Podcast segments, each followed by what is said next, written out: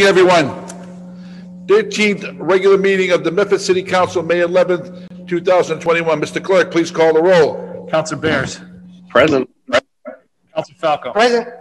Vice President Knight. Present. Councilor Marks. Present. Councilor Morrell. Present. Councilor Scarpelli. Present. President Caraviello. Yes, 7 minutes for everyone. Please rise and salute the flag. I pledge allegiance to the flag of the United States of America and to the republic for which it stands, one nation, under God, indivisible, with liberty and justice for all. Pursuant to Governor Baker's March 12, 2020 order, suspending certain provisions of the open meeting law, Chapter 30, Section 18, and the Governor's March 15, 2020 order, imposing strict limitation on the number of people that may gather in one place. This meeting of the Medford City Council will be conducted via remote participation to the greatest extent possible. Specific information and general guidelines for remote participation by members of the public and/or parties with a right and requirement to attend this meeting can be found on the City of Medford website at www.medford.org. For this meeting, members of the public who wish to listen or watch the meeting may do so by accessing the meeting link therein. In the event we were able to do so, despite best efforts, we will post on the City of Medford or Medford Community Media website an audio or video recording, transcript, or other comprehensive record of the proceedings as soon as possible after the meeting. Motions, orders, and resolutions. 21364, offered by Vice President Knight. Be it so resolved that the Medford City Council extended its deep and sincere congratulations to Ben Ercolini on the momentous occasion of his retirement after 43 years of dedicated service as an electrician with Filene's and Macy's department stores. Vice President Knight. Mr. President, thank you very much. This resolution was filed at the request of a former colleague, Councilor Camuso, who's maintained a very long-lasting friendship with Mr. Riccolini. And Paul and I were on the phone just the other day, and we were catching up, and he explained to me that Mr. Riccolini had just retired after 43 long years working at Filene's and Macy's as an electrician. I know Mr. Riccolini. I had the pleasure and opportunity to go to high school with his son, David. We played on the same basketball team together. And it's great to see somebody, Mr. President, who's dedicated so much time to one company and has been able to reach the golden years of retirement after 43 years. So with that being said, I'd ask my council colleagues to support me and offer resolution. Thank you. On the motion by Vice President Knight, seconded by Councilor Scarpelli. Mr. Clerk, please call the roll. Councilor Bears? Yes. Councilor Falco? Yes. Vice President Knight? Yes. Councilor Marks? Yes. Councilor Morrell? Yes. Councilor Scarpelli? Yes. President Caraviello? Yes, 7 in the affirmative. Motion passes. 21365, offered by Vice President Knight. Be it so resolved that the Memphis City Council requests the city administration provide an update relative to the status of contract negotiations with the Building and Recreation Department staff. Vice President Knight. Mr. President, thank you very much. I do feel as though this resolution is somewhat self-explanatory. Ultimately, the Building Department and Recreation Department had to do the contract negotiations with the administration, what appears to be over a year ago now at this point. It's my understanding that the contract negotiations had stalled for some period of time, and I'd like to ask for an update as to the status of the ongoing negotiations, Mr. President. Thank you. On the motion by Vice President Knight, second by Councilor Falco. Mr. Clerk, please call the roll. Councilor Bears? Yes. Councilor Falco? Yes. Vice President Knight? Yes. Councilor Marks? Yes. Councilor Morrell? Yes. Councilor Scarpelli? Yes. President Caraviello? Yes, 7 in the affirmative. Motion passes. 21366, offered by Vice President Knight. Be it so resolved that the Medford City Council extend its deep and sincere condolences to the family of Lisa Menounos on a recent passing. Vice President Knight. Mr. President, thank you very much. Mr. President, thank you very much. Yes, Ms. Menounos grew, lived off of the Fellsway over in that section of the city, Mr. President. I believe in Councilor Scarpelli's old neck of the woods. Yes. And she's the mother of Maria Menounos, of local celebrity from entertainment news and the like, Mr. President, a classmate of mine from high school. And she recently lost her mother after a very public battle with brain cancer. And we all know what a great job the Menounos have done in being contributors to the city of Medford. So with that being said, I'd like to offer deepest condolences to the Menounos family and their time of loss. Thank you, Mr. President. Thank you for Council Knight to bring this forward. I know that the Menounos family, strong family, Medford. I coach Maria. my time as a basketball coach in Medford High, as in and her brother Peter grew up on our street, on Paris Street. Very hardworking parents and really good people. And I know Maria's values of family came from her parents. And I know when she hit it big and she brought her mom and dad with her every step of the way. And I know this has been a public battle of this sick disease and cancer, and we reach out to them and send a deep condolences to the family and sending our prayers. Thank you. Thank you. The motion by Vice President Knight, seconded by Councilor Scarpelli. Mr. Clerk, call the roll. Councilor Bears. Yes. Councilor Falco. Yes. Vice President Knight. Yes. Councilor Marks. Yes. Councilor Morrell. Yes. Councilor Scarpelli. Yes. President Carabiello. Yes. 7 in the affirmative. Motion passes. 2137, offered by Councilor Marks. Be it. Oh, I'm sorry. Yes. Please rise for a moment's silence.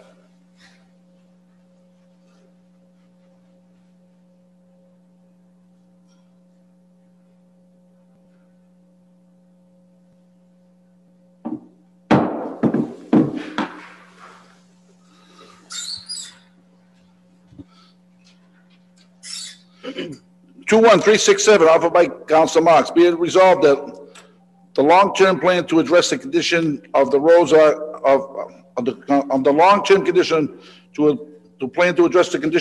be discussed. Councilor Marks. Thank you, Mr. President. And I put this on the agenda tonight because of the number of phone calls I've taken and the number of emails I've received, Mr. President, over the last several months. This, by no stretch, is a new issue in this community. And I want to thank my colleagues, Vice President Knight, Councilor Scarpelli, Councilor Falco, and President Carabiello. Over the years, I know have put resolutions on regarding the poor condition of our roads and what capital plan will we have to assist us in a systematic approach to repaving our roads. And to date, Mr. President, I think it's clear to state that we have no systematic approach to repaving our roads. The mayor recently put together a capital plan which does include paving of roads, but that's the last I heard about it. I haven't heard anything else, Mr. President. And over the years, there's been a lot of talk, a lot of lip service, but no formalized plan to address the over 719 streets in this community, which are broken down by 450 city streets and 269 private ways in our community. So we have over 719 streets. And currently right now, Mr. President, what we put into the actual city budget to repave streets, not to fix potholes, to repave streets is a big fat goose egg. That's what we put in our city budget every year to repave streets. We do rely on Chapter 90 funding, which on a given year we get roughly about $980,000. I can tell you firsthand, Mr. President, over the past 4.5 years, we repaved 9 streets out of 719 in this community. Those were full streets that were paved. And we partially paved another 21 streets. So even at best, if we said there were 30 streets done, Mr. President, in the last 5 years, and if you look at it, the life expectancy of a road, and depending on the maintenance and how you keep up, depending on the traffic, depending on if you allow heavy trucking on streets, the life expectancy of a street can vary. But typically you're looking at a little over 20 years. So if you look at doing 30 streets every 5 years, after 20 years, you'll have paved 120 streets, which is 28% of the 450 streets. And that doesn't include private ways. So if you take that into consideration, Mr. President, we are never going to get ahead of this. We'll always be repaving and never have an approach where someday we can be proud and say, look at our roads. They're in beautiful, pristine condition. But we have no such plan, Mr. President, of addressing this. And that doesn't even count the 269 private ways, which is about 40% of all the streets we have in this community. So I offer this tonight, Mr. President, because I think when you look at a community and you know, you look at the livability, you look at how vibrant a community is, you look at how well it's taken care of, you look at how city government operates, I think it says a lot about a community when you see streets that are torn up. There was a street in, right next to me, Bradbury. They just did a gas line, Mr. President, and we see this all too often. They dug you know, maybe a 4 or 5 foot trench, 2 feet wide, and it goes up the entire length of the street. And I asked whether or not they're going to do curb to curb, and I was told, oh, absolutely not. That wasn't part of the recommendations. And what they are going to do, Mr. President, is just refill that trench. So if you had a driveway or a new driveway and you allowed someone to come in at no fault of your own and dig up your driveway, you would expect to get your driveway repaved.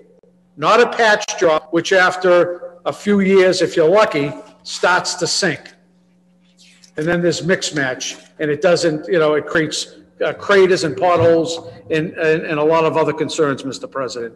So I ask that we find out from the administration, even though we did get a correspondence regarding this capital plan, if we can get an in-depth report on what's going to be done with the roads, Mr. President.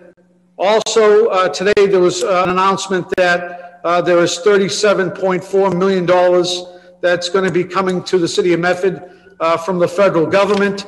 I realize they're still ironing out and hashing out what it can be spent on, over how many years and so forth. But we have to find out before we do any budgeting if that money can be spent on capital needs, which I believe it can, Mr. President. And I would prefer it be spent on capital needs, one-time cost in the community.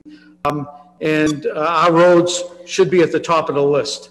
So I would ask, Mr. President, that in the form of a motion that we find out more in depth about the mayor's capital plan for the refurbishing of our roads. I would ask that the $37.4 million, I believe that came out today, if that could be used to fund new roads in the community, infrastructure improvements. And I would ask, Mr. President, that we come up with a systematic approach to addressing our roads that will one day have us see all our roads done over a period of time, and not just 15 to 20, and then 15 to 20, and by the time you get to that second 15 to 20, the first 15 to 20 you go back to, because it's 20 years. So it makes no sense, Mr. President, and I'd put that in the form of a motion. Thank you. Thank you. Vice President Knight. Mr. President, thank you very much, and thank you, Councilor Marks, for the presentation. I think it's spot on. I had the opportunity to review the mayor's capital plan, and what I was able to derive through my analysis was that this capital plan calls for the resurfacing, either partially or totally, of about 2 streets a year for the next 6 years, and the only investment being made is Chapter 90 funds, which is about $900,000 annually, Mr. President. In a community of this size, in the condition of the roads that we have, that investment is not enough. It needs to be reprioritized. This capital plan needs to be reprioritized. For the last 12 months or so, we've been hearing about a pavement management plan. Now, we had the Collins Center come in and put together this capital plan that the mayor is using for FY 21 through 26, touting it as the first ever capital plan that's ever been implemented in the city of Medford. Apparently she doesn't remember chart the course that the McGlynn administration had put forward. Perhaps she doesn't remember the countless documents that the Burke administration had provided us that looked very similar to this capital plan that came out from the Collins Center that the outside contractor provided to us. So with that being said, Mr. President, I thank Council Marks for bringing this forward, and I do feel as though the investment needs to be more than what it is right now. 2 streets a year for the next 6 years. The roadways in the condition they're in right now are not going to be able to sustain the next 6 years without a far more significant investment. So with that being said, I second the council's motion. Council Falco. Thank you. Excuse me. Thank you, Mr. President. And I want to thank Council Marks for bringing this forward, and Council Vice President Knight for his comments as well. And both councils are right. There needs to be a specific long-term plan for how we're going to repave roads throughout our community. I mean, each one of us, I'm sure year after year, has received countless calls with regards to potholes, just streets being ripped up after the winter from plowing. And, you know, you can only patch so long before you need to resurface an entire street. 2 streets a year is completely, it's just wrong. It doesn't make any sense. You'll never get to a point where you're going to have new streets throughout most of the community. I mean, two streets a year, you're lucky you get a neighborhood done in 10 years. So we need to do better in that area. The capital plan, Vice President Knight is correct. The capital plan does not do much to address this. And it needs to be addressed. I mean, in many ways, these are quality of life issues. When people are in their neighborhoods and they're driving and there are potholes all over the place, it's just not right. The administration needs to do a better job. There needs to be a long-term plan. And if I may, Councilor Marks, if you mind, if I would amend the resolution to find out exactly what streets were paved over the past 2 years. And if we can find out, get an itemized list of how the Chapter 90 funding was spent in the past year. Thank you, Mr. President. And if I can say something, for the last 2 years in a row, myself and Councilor Falco have offered a resolution for a pilot program for to bring a company in that comes to the MMA show every year, and they would grind and repave the streets at probably half the cost of what it does to do one. And we've asked for a pilot to try a half-a-dozen streets to see how it works. And that went nowhere. And I'd ask if we could offer that, if Councilor Falco will offer that motion amendment also for that pilot program to be brought back again. I don't know. I think we did offer it earlier in the year. I don't remember. Yeah, correct. President Carviello, if I may add an amendment to get an update from the DPW as to if the pilot program for resurfacing streets with recycled asphalt will be put in the budget, in the upcoming budget. Thank you. And if I may continue on that, a resolution was offered by you and myself, I think it was back in February of this year. I think it was, yes. And what they basically do is they take the asphalt right there and they grind the street down and it goes into a truck and actually put new asphalt down. And it's, you are correct, it's half the cost. Yeah. And even if they had just a pilot program to just try a few streets. That's right. It's better than nothing. And there's some streets that are in dire need of repair, and this needs to be addressed now more than ever. Thank you. Councilor Morrell. Thank you, Mr. President. Yeah, I want to thank Councilor Marks for bringing this up. I think we all often hear about residents, you know, about potholes, but many of them do want to know what is the long-term plan. They understand that, you know, a one-time fix is lasts only so long. So I thank Councilor Marks for bringing this up and the other councilors for their comments, and I also thank him for adding the part about the, you know, the American Rescue Plan money. We now have a dollar amount, and this is something I've asked for in multiple motions, trying to get an understanding of how the administration intends to use this money. I understand that we're still trying to find out or learning of how it can be used, but budget time is coming, and this is a huge amount of money that will really impact decisions from this council, and you know, this is something we really need to have. So thank you for bringing that up. Thank you. On the motion by Councilor Marks, as amended by Councilor Marks and as amended. Mr. President. Councilor Marks. Thank you, Mr. President. Just while we're on the subject, because it's somewhat related, I'm not going to offer it tonight, but in addition to the street, Mr. President, all you have to do is take a walk around your neighborhood and see the hundreds of old tree stumps that are lined on our streets, up and down. I'd venture to say there's thousands in this city. I've done a count just in my neighborhood alone, and there's literally 30 or 40 just on abutting streets. that, and you can tell they've been cut down for years. This is not new stumps. These have been stumps that have been around for years. And this council has asked, Mr. President, about the stump list. And in the past, we've got, well, here's a list, and we get a partial list, not a full list. And then we got an indication a couple of years back that, you know, they went through 90% of the stumps. Where? They're all around the community, Mr. President. So tree stumps, raised sidewalks, trip and fall hazards everywhere. Someone just sent me a photo of a woman that fell over the weekend in the square, busted her nose open wide, Mr. President, on a sidewalk that was slanted up. But this exists everywhere, Mr. President, throughout this community. Roads is part of it, broken sidewalks, tree stumps, double poles. It speaks volumes about a community and a community that cares. And, you know, you take a look around this community, and, you know, I hate to say it, but it looks like no one cares, really. And we got to do a better job. Thank you, Mr. President. Thank you. Councilor Falco. Thank you, President Caviello. And I'd like to thank Councilor Marks for bringing that forward as well. I know during this pandemic, I've been trying to do a lot of walking through various neighborhoods throughout our city. And Councilor Marks is right. If you take a walk through the neighborhoods, no matter what neighborhood you go to, there are stumps everywhere. And there are raised sidewalks everywhere. Trip hazards beyond belief. And they need to be addressed. They haven't been addressed. We have not been given any type of a program that's going to address these issues. And, you know, the residents deserve better. These are trip hazards literally right in front of their house. And someone's going to get hurt. And unfortunately, it sounds like someone already did. Thank you. Mr. President. Vice President Knight. In building upon what Councilor Marks and Councilor Falco said, this isn't just a quality of life issue. This is more than a quality of life issue, Mr. President. This is a safety issue. It's a service delivery issue. But most importantly, it's a pride issue.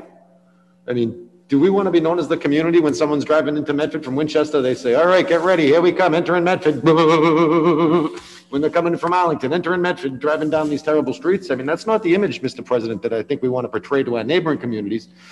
We have people in this town that are spending outrageous amounts of money to purchase homes. And how long do we think that the residents are going to be able to put up with the lack of service delivery in direct correlation to their tax bill and what they're paying? Mr. President, because right now it's significantly lacking. The services that we offer are significantly lacking, and we need to do better. I'm seeing stumps in this community, and as Councilor Marks said, they've been there so long, they're getting taller. I see stumps in the city that are 5 feet high now. If you look at the intersection of Winthrop Street and Lawrence Road, for example, there was a dead tree in front of the house there. The resident asked for the tree to be taken down. The tree never got down, Mr. President. Instead, the tree fell down on the resident's house. The resident gets the tree removed from his front yard. He calls the city to remove the stump. The city cuts the stump. The stump's 5.5 feet high, and it's starting to grow leaves out of it now. It's been there so long. I mean, enough's enough, Mr. President. It's time that we start putting the boots back on the ground. We reopen City Hall, and we get back to work. Thank you. Good evening. Name and address for the record, please. Louise D'Antonio, 41 Dartmouth Street, Medford, Mass.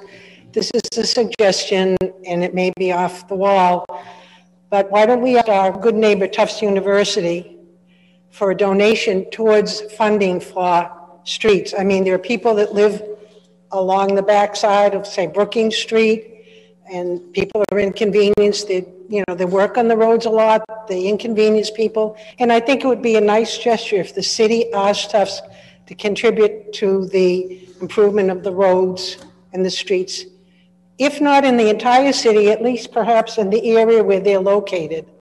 But I just thought it might be a way of bringing in some extra money. Thank you. Good evening. Name and address to the record, please. Good evening. Anita D'Antonio, 14 Yale Street, Medford. I just want to say the sound system, I haven't been here for a long time. Thank you for coming. It's much improved. You can actually hear everything that's being said, so that's great. I just wanted to give you some perspective. There was a great guy who used to do a lot of videotaping in the city. I don't know his first name. He was Mr. Fiorello. He was a longtime resident of Medford. He at one time in the 1990s, I believe it was, came up to the podium more than once talking about the roads in Medford. And he said, if you took a glass of milk with you and you drove down High Street, by the time you got to the end of it, you'd have a milkshake. Well, now we have a milkshake. Winthrop, Main Street, High Street. So I would hope by the year 2021 now, maybe in his memory, we'll drive down the street with a glass of milk and end up with a glass of milk when we traverse it. But it's just so long ago, and this has been a problem chronically since, gee, probably before the 1990s, but it's certainly, there's not been much improvement. So that's what I want to say. Thank you. Okay, on the motion by Council Marks, as amended by Council Marks, and amended by Council Falco once, and amended by Council Falco a second time. Mr. President, just if we could. Thank you, Mr. President. While we're on the tree stump subject, I'd like to put a motion forward that the city administration do a thorough walkthrough of the city and give us an exact count of the number of tree stumps, Mr. President, because I don't think they have an understanding on how many are out there. And then we can address it in this year's budget, because it's actually going to be a budget of mine. Councilor Knight's absolutely right. You had people in this community that are paying a very high tax, Mr. President, and not receiving the city service. You want to make that a B paper? Yes, I'd like to make it a B paper. Okay. And when you can use these particular stumps and double poles as a reference, when you tell someone take a left at the double pole and then take a right at the tree stump that's been there 100 years, you know they've been around a long time. Thank you. So I think, Mr. President, we have to get a handle on the number and address it in this year's budget. Thank you. Okay, on the original paper offered by Councilor Marks, second. You did the B paper first. Well, we've already started the procedure on this one. On the paper, the original motion offered by Councilor Marks, seconded by. Second by Councilor Scarpelli. Mr. Clerk, please call the roll. As amended. Councilor Bears? Yes. Councilor Falco? Yes. Vice President Knight? Yes. Councilor Marks? Yes. Councilor Morrell? Yes. Councilor Scarpelli? Yes. President Caraviello? Yes. Seven affirmative, motion passes. On the B paper, offered by Councilor Marks, seconded by. Second by Councilor Scarpelli. Mr. Clerk, please call the roll. Councilor Bears? Yes. Councilor Falco? Yes. Vice President Knight? Yes. Councilor Marks? Yes. Councilor Morrell? Yes. Councilor Scarpelli? Yes. President Caraviello? Yes, 7 in the affirmative, motion passes. 21368, offered by Councilor Marks. Be it resolved that the Medford City Council recognize Harold McGilvery Jr. for receiving the recognition and honor of having his name placed on the wall at the National Law Enforcement Memorial in Washington, D.C. Councilor Marks. Thank you, Mr. President. May 9th, through May 15th is National Police Week. I offer this resolution tonight to honor one of Medford's very own and Medford's very finest. On May 13th, 2021, Harold McGilvery Jr.'s name will be placed on the National Law Enforcement Memorial in Washington, D.C., along with another 22,611 heroes. The memorial was established to tell the story of American law enforcement and to honor the fallen who protect and serve, Mr. President. Harold F. McGilvery Jr.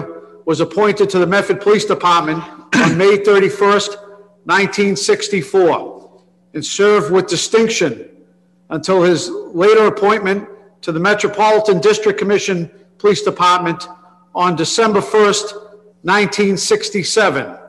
And it was signed to the Old Colony District in South Boston. Harold McGilvery, during a routine traffic stop on the Southeast Expressway on November 13th, 1978, at approximately 1:40 a.m., was struck by a vehicle at a high rate of speed and was rushed to the University Hospital, where a team of 4 doctors began a 13 and a half hour life-saving operation. Post-surgery, Patrolman McGilvery spent 13 days in the intensive care unit before being placed on a cardiac floor for the next 4 months. Officer McGilvery would spend the next several years in and out of the hospital undergoing additional procedures as a result of his injuries sustained during the traffic stop. Patrolman McGilvery eventually made it back to his beloved job at the D.C. Police and was forced to retire on December 31st, 1984, due to injuries sustained in the line of duty. Patrolman Harold McGilvery Jr. served the residents of Medford and the Commonwealth with honor and distinction for over 20 years, Mr. President. We owe Harold McGilvery Jr. a debt of gratitude for his service, not only to the citizens of Medford, but to the residents of the Commonwealth. Anyone that knew Harold knew he was a man of integrity, a man of faith, a man who loved his family, and a man who took his job very seriously. If you were in need, Harold McGilvery Jr. would be the first at your doorstep, Mr. President. That was the type of person he was. We have his brave son now serving in the Medford Police Department and is our dog officer and does a tremendous job. Harold McGilvery Jr., he didn't need a dog. He was the bulldog. Anyone that knew him, he was tough as nails, but he had a heart of gold, Mr. President. He'd be the first to step forward and help. And this is a huge honor to have his name placed on the monument in Washington, D.C., with 22,611 other heroes that protect every day the citizens of Medford, put their life on the line to do their job. And as I stated last week, for one of our state police officers that retired after 3 decades, Mr. President, I say the same about Harold McGilvery Jr., a man that was dedicated, a man that cared about his community more than anything else, and someone that should be recognized. And I ask that this meeting, Mr. President, be named in honor of Harold McGilvery Jr. for his commitment to this community and the residents of the Commonwealth. And I want to show our appreciation for having his name placed on the National Law Enforcement Memorial in Washington, D.C., which is going to happen on the 13th, which is this Thursday. Thank you, Mr. President. Thank you. And so, Council Mark said we'd be remiss if we didn't mention that his two sons, both Harold and Paul, are both fine officers in our Medford Police Department who follow in the footsteps of their dad. That is correct. Thank you, Mr. President. Good evening. Name and address for the record, please. Excuse me. My name is Anthony D'Antonio, 24 Hicks Avenue. It's such an honor to see an honor bestowed on this gentleman, Harold McGilvery Jr. I met Harold when I was 8 years old, and he was a teenager, and he was going out with his future wife over on Marion Street, Main Street. The 4 houses that connected in the back all together, we all used to play there. We used to torture Harry. He was older, you know. And, you know, back then when kids tortured the older kids, they give you, you know, they smack you around a little bit. It was a lot of fun. But I got to tell you something about Harry. One of the toughest guys I ever met, okay? He wasn't supposed to survive that accident. When Harry walked down the street, if he was coming from Tufts Park after banging in a box, okay, you could tell it was Harry. You know why? The street lamps used to shine off the spit on his shoes. They used to, it was incredible. He was like a parade dress all the time. When Harry was in the neighborhood and he was on patrol that night, you didn't have to worry about anything. You could leave your doors unlocked. He didn't need a patrol car to get to the scene. He'd run to the scene. He was incredible. He was just one of those people. And we got into many conversations, and he had some conversations up here, and a couple of times they got heated. But then when he was proven that his point was not the correct point, Harry would come up and he'd apologize and say, "I'm sorry, this is the information I had." So I can remember the day that he got hit. I remember the day when he first came down the streets, and he pretty much put all of us on notice But the McGilvery family has a long, long history in the city of Medford, in South Medford. And if you didn't know a McGilvery, you didn't come from Medford. So God bless them. Bye-bye. Thank you. Good evening. Name and address for the record, please. Robert Penta, 0 Summit Road, Medford, Mass., former member of this august body. My recollection of Harold goes back to the many times, not only him being a police officer, but the many times he stayed involved in his community. He used to come to these council meetings on numerous occasions, and if he had an opinion to make, he would make it. And he would tell you right to your face what he thought of you. It's the same way he acted when he was a police officer. If you made an infraction of the law, you were guilty of doing it, and then if he wanted to give you a break, that would be a separate story. But the interesting part about Harold is I think he represents what a lot of people try to do to a police officer today. They try to make them look like a bad person. They're not out there for the community. That's the worst message you can send out there right now. Harold McGilvery was the policeman's policeman. And he represents every single policeman that puts that uniform on every day, puts that gun, puts that badge, and goes out there to defend the people of the community that they're in, whether it's city, county, state, or whatever it might be. I would hope that the people of Medford not only appreciate the fact that Harold McGilvery and the family and his 2 sons, who are also police officers in the city, are going to have their father's name be put on a plaque that represents what law enforcement is in this country. They are there helping defend the people. And that's what it should be about. Not to debunk them, but to defend them.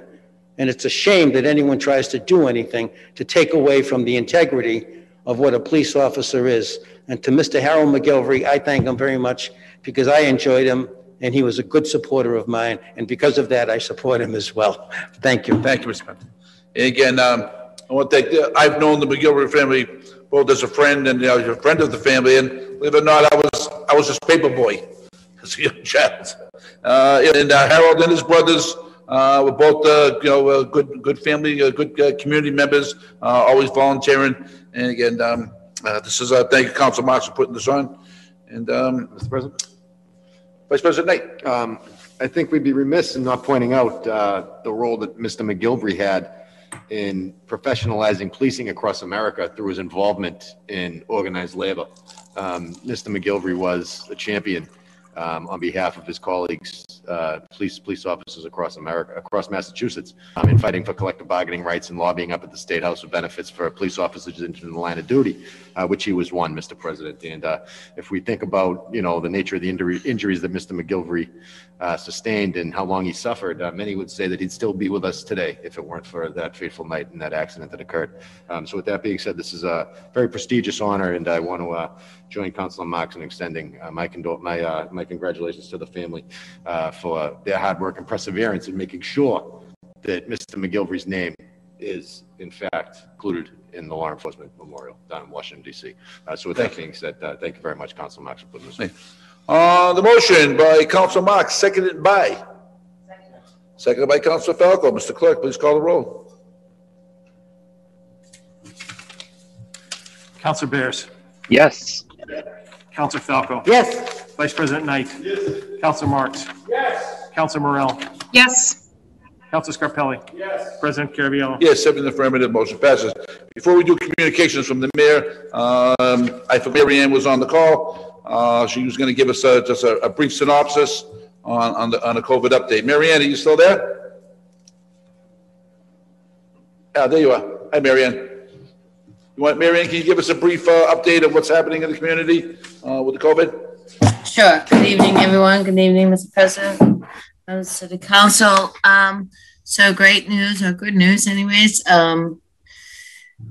Last 2 weeks, we've had case counts in the single digits, which is wonderful. We haven't had that probably since October.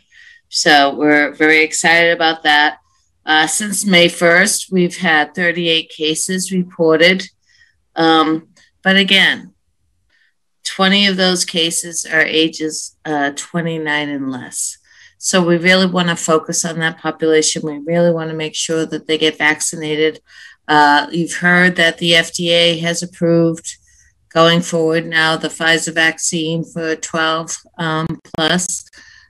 So we are very hopeful that we'll be able to do a vaccination clinic next week at the Andrews Middle School for 12 plus, which will be great because those are the kids, and now we're entering the sports season. This week they did loosen a lot of the guidelines around sports. So it's a little concerning, but if we can get vaccines out there and people still adhere, they loosened up the guidelines around sports as far as face coverings are concerned. But again, it's only if you can maintain that 6 feet social distancing. So they're saying, baseball, softball. So that's Little League that everyone's really excited about. But again, if you can't maintain 6 feet social distancing, you really still should be wearing a mask. Last week, we did offer a clinic at the high school for the 16 plus for the Pfizer. We didn't get a lot of takers, which was a little bit disappointing. I'm hoping that maybe that means a lot of our 16 plus have already been vaccinated, but they will certainly be welcome next week at the Andrews on Tuesday is what we're planning, as long as the CDC signs off on the FDA approval. I'm hoping that Tuesday at the Andrews, we will be doing this clinic for 12 plus.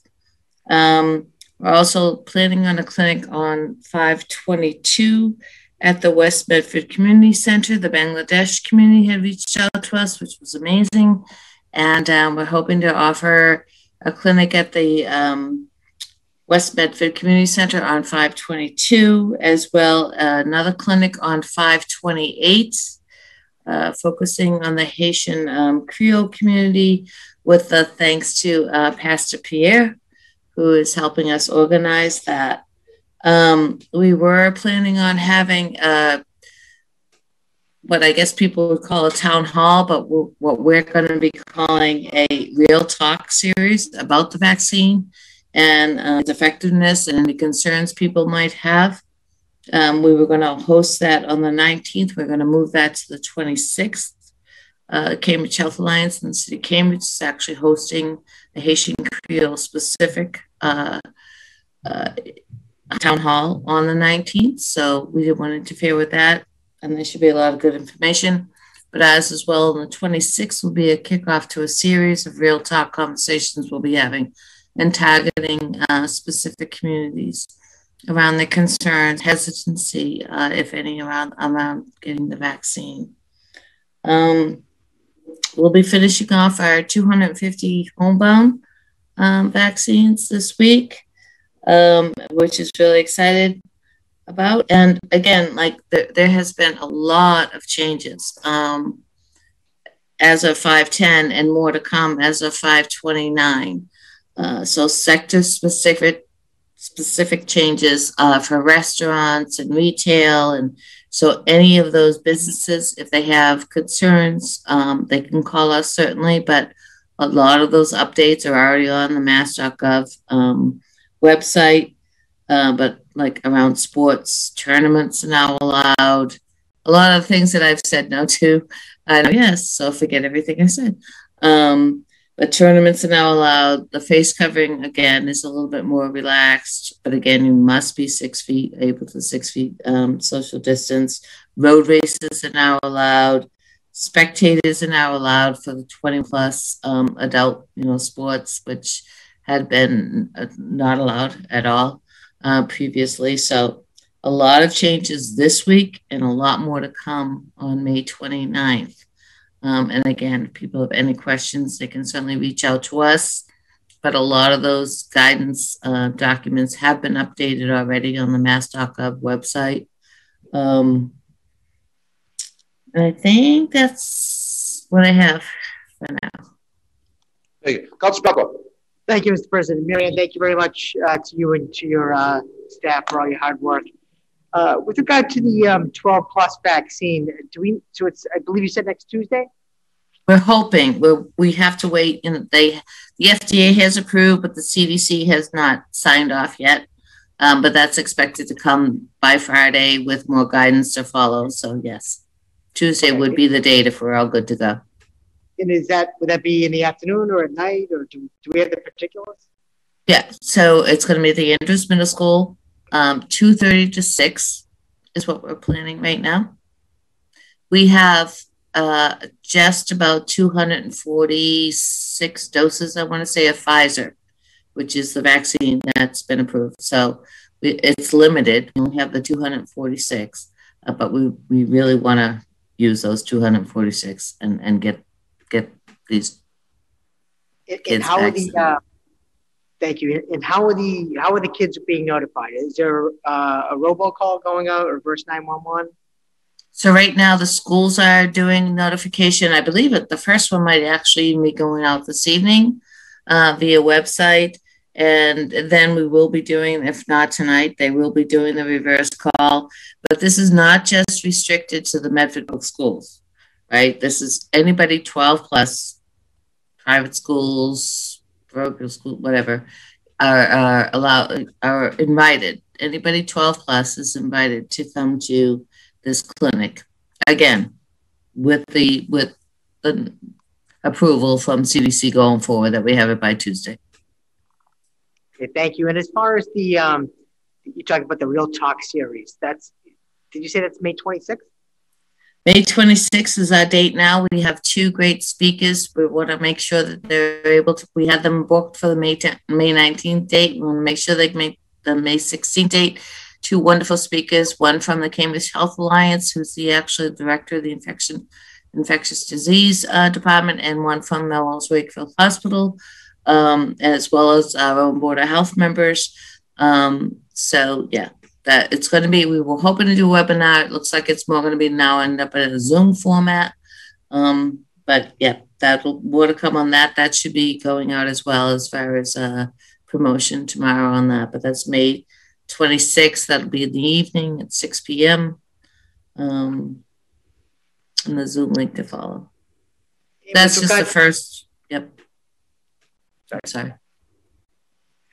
I was just going to say, with regard to the homebound program, so you said you're almost, I believe you're almost complete with that. And what type of vaccine was given out for that? I believe at first you said maybe a few weeks ago, Johnson & Johnson, but that may have stopped, right? Yeah. So what we're doing this week is basically finishing off this will be the second dose for everyone. So we had done Moderna. So the 250 will be finishing off the second dose of Moderna. We had gotten 100 plus doses of J&J, of the Johnson & Johnson, basically the day before they shut us off. So we still have the J&J if people are interested. We have done a few of them. Some people are hesitant. We're willing to work with them, talk through it. Again, you know, it's still a very low risk. But the risk is the women ages 18 to 55. But we are certainly happy to talk through that. But again, that's a very low risk. As far as homebound elders and males, the risk is even lower, way lower. So we do have that vaccine available. If people are interested and they still need homebound vaccines, they certainly can still call us because we do have doses available. Thank you. And last but not least, when we talked previously, you had mentioned the members of the community that are hesitant to the vaccine, and I believe the state was possibly going to come in and help out with the program where they would almost go door to door. Is that still happening, or is that going to happen? Yeah, we're still working on that with the Mass ambassadors. That's how this Real Talk series came about, and we're looking to fly a door to door. Like I said, we're working with a lot of the faith communities and figuring out the best way to reach out to folks. You got to look at it's almost like a political campaign, right? We're talking about going out there and doing door knocks and dropping flyers and talking to people and really getting their questions and concerns and trying to figure out how we can best, address those. So we are still reaching out with the Mass ambassadors, and that's still underway. But that's kind of how the Real series talk took off. Not wanting to call it a town hall because it kind of has that government tone to it. So, which is part of the hesitancy. We've had folks that don't want to give us their address, you know, don't have insurance, and that's all good. That's fine. We don't need insurance. You know, we don't need an address. Just get vaccinated. So that's what the message we're trying to get out. Thank you very much. Thank you, Mr. President. To follow along with that, before I get to my questions, I know that Council Falco, thanks for bringing those up, but have we thought about doing a public press release, like, you know, with throughout the community, so people feel comfortable that the people that their neighbors that they trust, like, you know, to this council and say, Council Scott Pelley, I had the Pfizer. I feel great. I feel safe. I'm doing my part.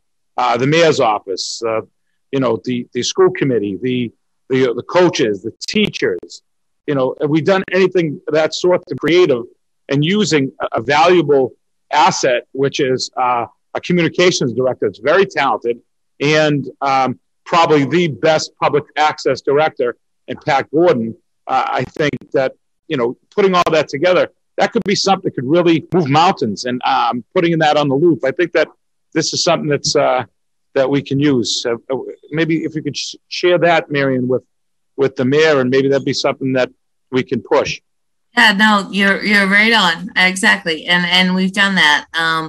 And hopefully it'll be out soon. It's just final touches being put on it. But we have a video that we put together with just exactly what you laid out, with trusted individuals from throughout the community, giving their experience, showing that, you know, the folks that have gotten the vaccine and what it's meant and how they're doing. So that PSA, I guess is what you call it, will be going out. It's a video. Sophie in my office, Sophie Antoine, worked really hard on that and reached out to a lot of great people in the community, and a lot of people responded. So it's a great little video, and that will be coming out very soon. Okay, so I to follow along with that, it's my other question. I appreciate, you know, the openness not to get the process rolling. Great to hear there were 0 deaths today, first time in June. The numbers are dropping. But still the responsibility of face coverings and vaccines.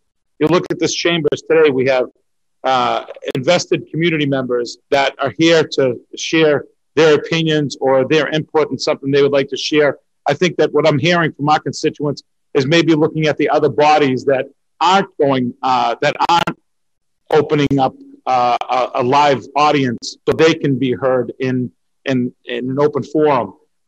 Is that something that the Board of Health is working with, let's say, the school committee, other boards and commissions that we, believe me, we understand and not belittling the fact that this is still a pandemic, but we're on the back end. And I think that follows along with people that are feeling that are a little hesitant that when they see their elected officials in person vaccinated, that they're showing them with the good example that we're moving forward. And this was a horrible time, but I think that is that something that's being discussed with the mayor's office, as well as opening City Hall for the business that needs to be done in the city, Marianne? So we have to go by state guidance. That's what we're under, right? So right now, only town halls and city council and those types of meetings, you have a special, your own guidance that you're allowed to operate the way you are. None of those other board sessions have been allowed, and that's again state guidance. We're still at 50% office space capacity is still 50%, and that's what City Hall has to operate under. So we have not gone beyond state guidance. We are going with state guidance, and you know, that's where we're at. No, I appreciate it. It listed, you know, the concerns that I heard. You know, the great news we can now put 50% of the people at amusement parks, and we can now have everybody go to baseball games, but the office, these public meetings are still closed off for our community members. These are things that they're asking me, so I appreciate you pointing out that this is state guidelines. So this is something they really need to get to Governor Baker and move that along. It's coming to me, and you know they appreciate the work that we've done on the City Council by opening these chambers. So I think that I've gotten maybe 10 phone calls in the last week and a half with some concerns that they've had in other boards and commissions and committees that they really want a forum that they can see in person. So that, at least the answer comes from our director of health, and I appreciate that. The last question I have is, I know a few weeks back, we hired the COVID director of emergency operations. I truly don't know the actual title, but what is exactly that person doing? Is there any updates on what that person's doing? You'll have to refer the communications. No, I believe we hired somebody in the field to oversee the COVID response. So Brooke has been working since, gosh, no, it wasn't recently, but yes, she has been, she transitioned over. She had been being paid with CARES Act, and I'm actually asking to add to the budget this year that position, because it was really recognized, like solely recognized that this was a position we were lacking within the community when this hit. So Brooke, who had already been like an emergency preparedness person and an MRC person long before I even came here under a grant, luckily she was still here under a different grant, but we were able to transition her, and she's been amazing. She's been the volunteer coordinator person, the MRC person. We've been able to pay her so far under the CARES Act, but I am certainly looking to add that position going forward in this fiscal, this next fiscal year as a position, because it was incredibly obvious that that's what we were lacking when this hit. I appreciate their clarification as well, so thank you. Councilor Belko. Thank you, Mr. President. Marian, I have one last question I forgot to ask.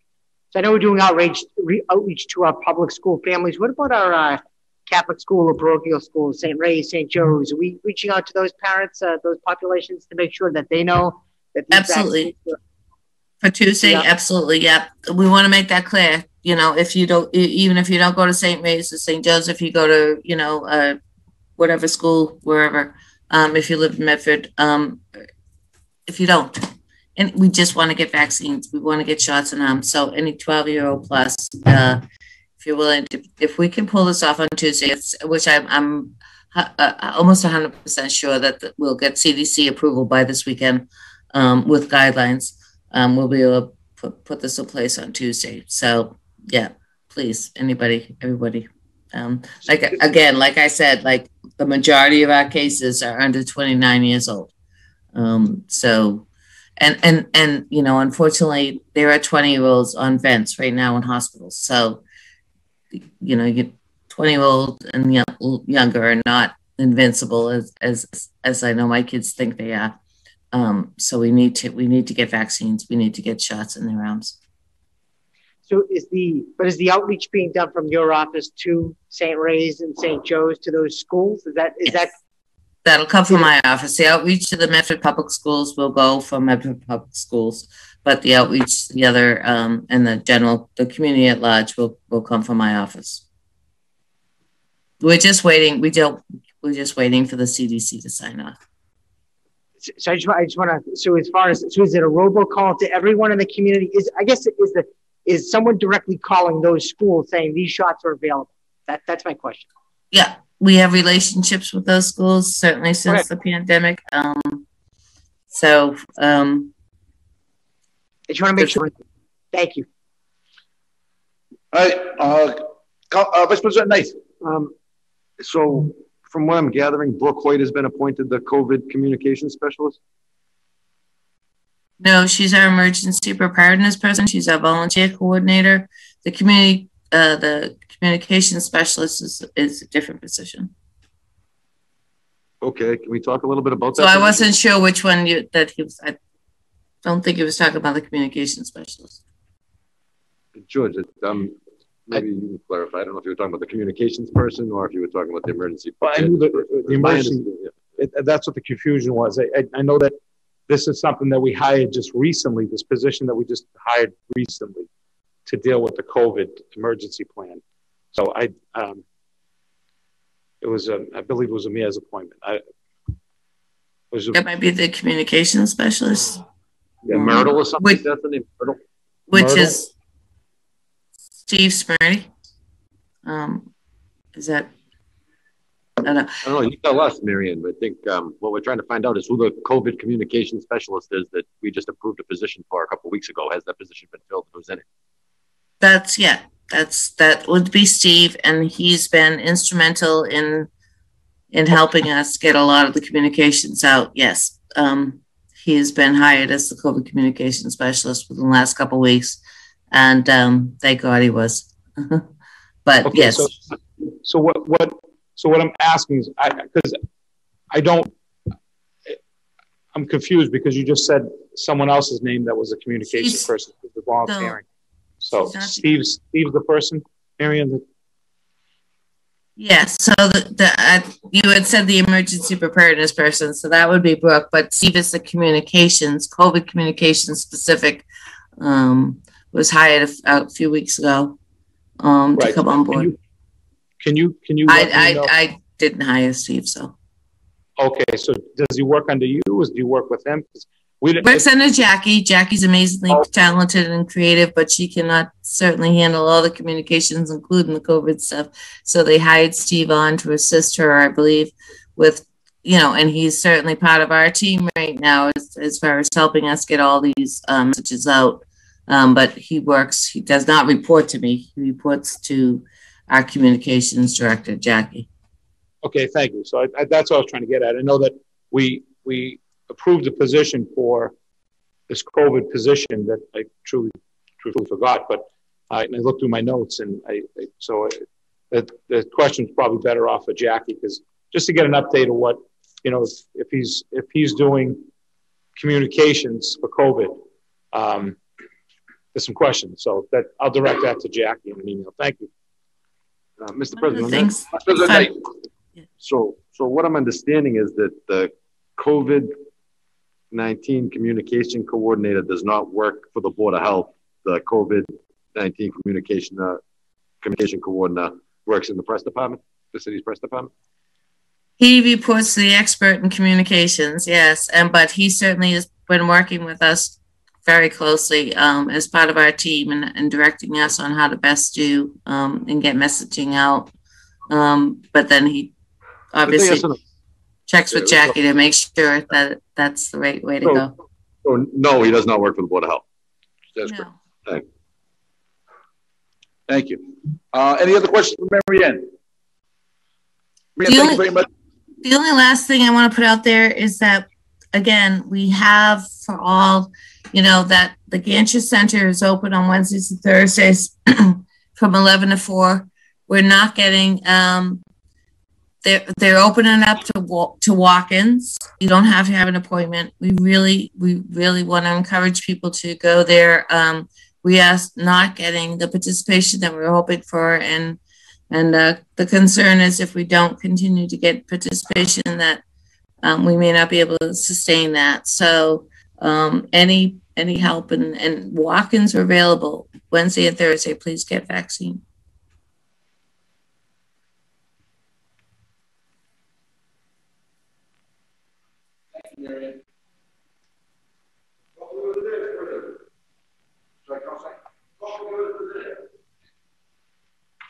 Thank you, Marian. The orders of the day by Council Knight.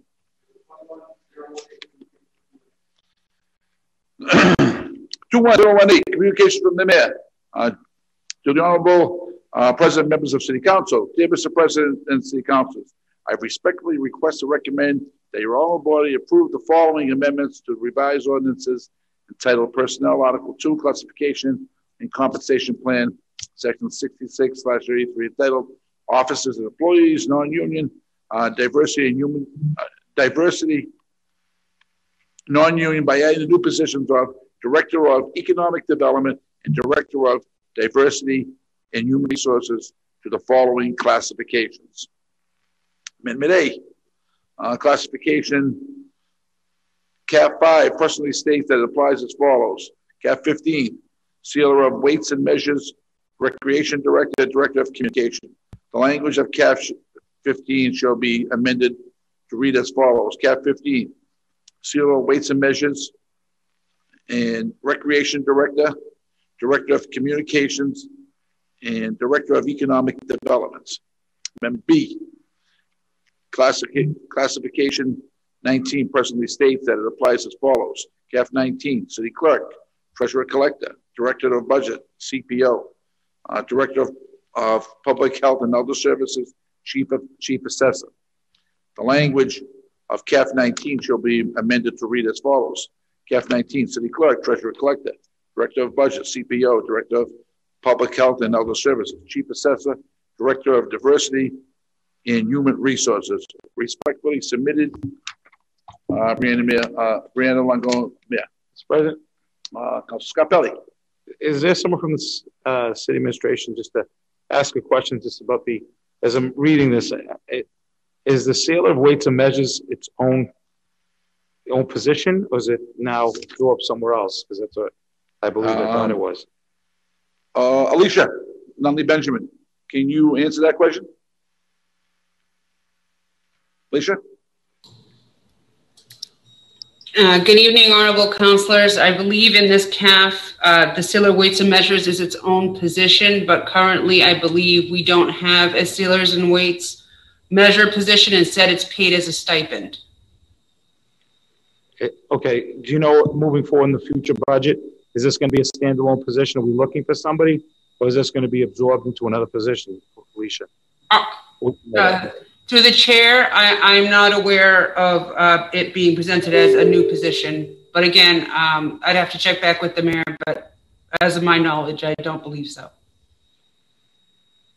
You don't believe so that it's still going to have its own title, or it's going to still be absorbed?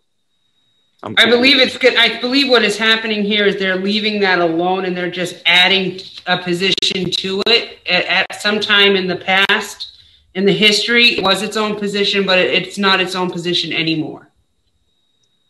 Point of information on that, Mr. President? So, point of information, Vice President Knight. I'm confused as to how we can have a city ordinance that dictates we have a sealer of weights and measures that's going to be compensated at a certain rate of pay, and then the administration decides that the ordinance doesn't exist and goes and creates a position that's a stipend job and gives it to somebody else.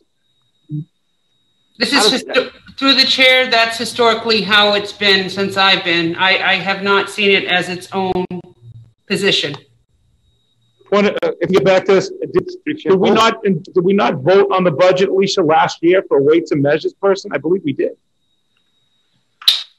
I can double check, but I believe it was it's a stipend. And if I'm wrong, I will get back to you. But I believe that's what it is. If I'm incorrect, I apologize, but I believe it's a stipend. Okay, thank you. Maybe I misunderstood, but that's what I thought. Okay, thank you.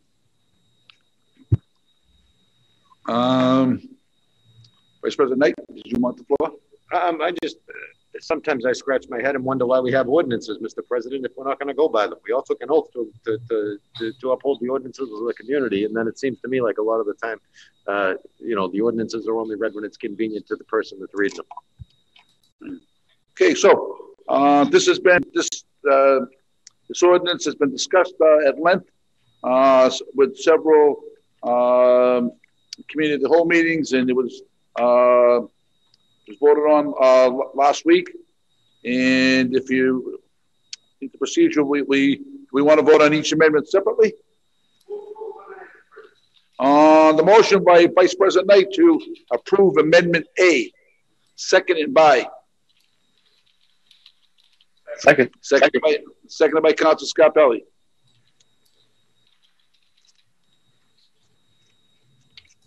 Mr. Clerk, please call the roll. Councilor Bears. Yes. Councilor Falco. Yes. Vice President Knight. Yes. Councilor Marks. Yes. Councilor Morrell. Yes. Councilor Scarpelli. Yes. President Caraviello. Yes. 7 affirmative. Motion passes. Amendment B. Motion to approve.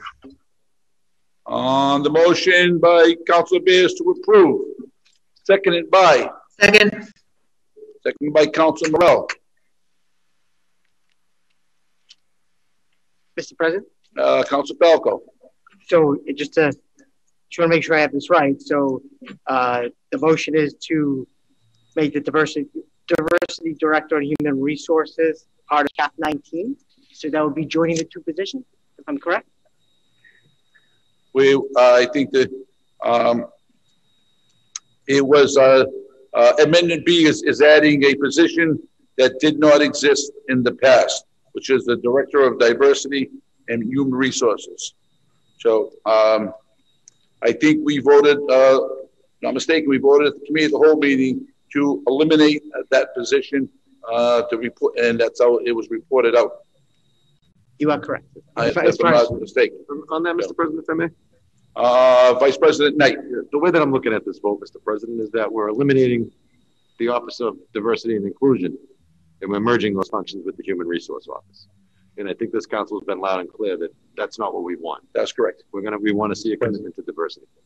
So with that being said, I certainly have no problem voting against this amendment this evening, Mr. President. Councilor Scarpelli. I apologize. I know this is very important. I know I mentioned it at the first meeting. I know we've had many, but as we've gone through the roundtable discussions about race in our community, one of the biggest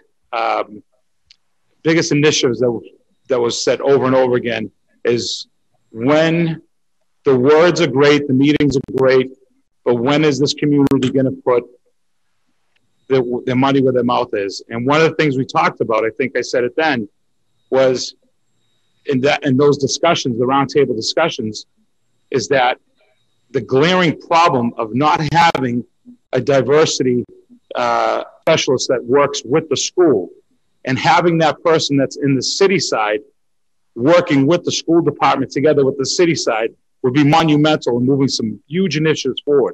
So I apologize because I did miss that meeting with dealing with the family issue, but I can't support this in any way, especially what we've been talking about in this community for the last up to 10 months. This is exactly what we talked about. Putting money where our mouth is. Putting the person in that position who's valuable in that position to go out and increase his role, both working with what he did in the private sector and his knowledge in the community.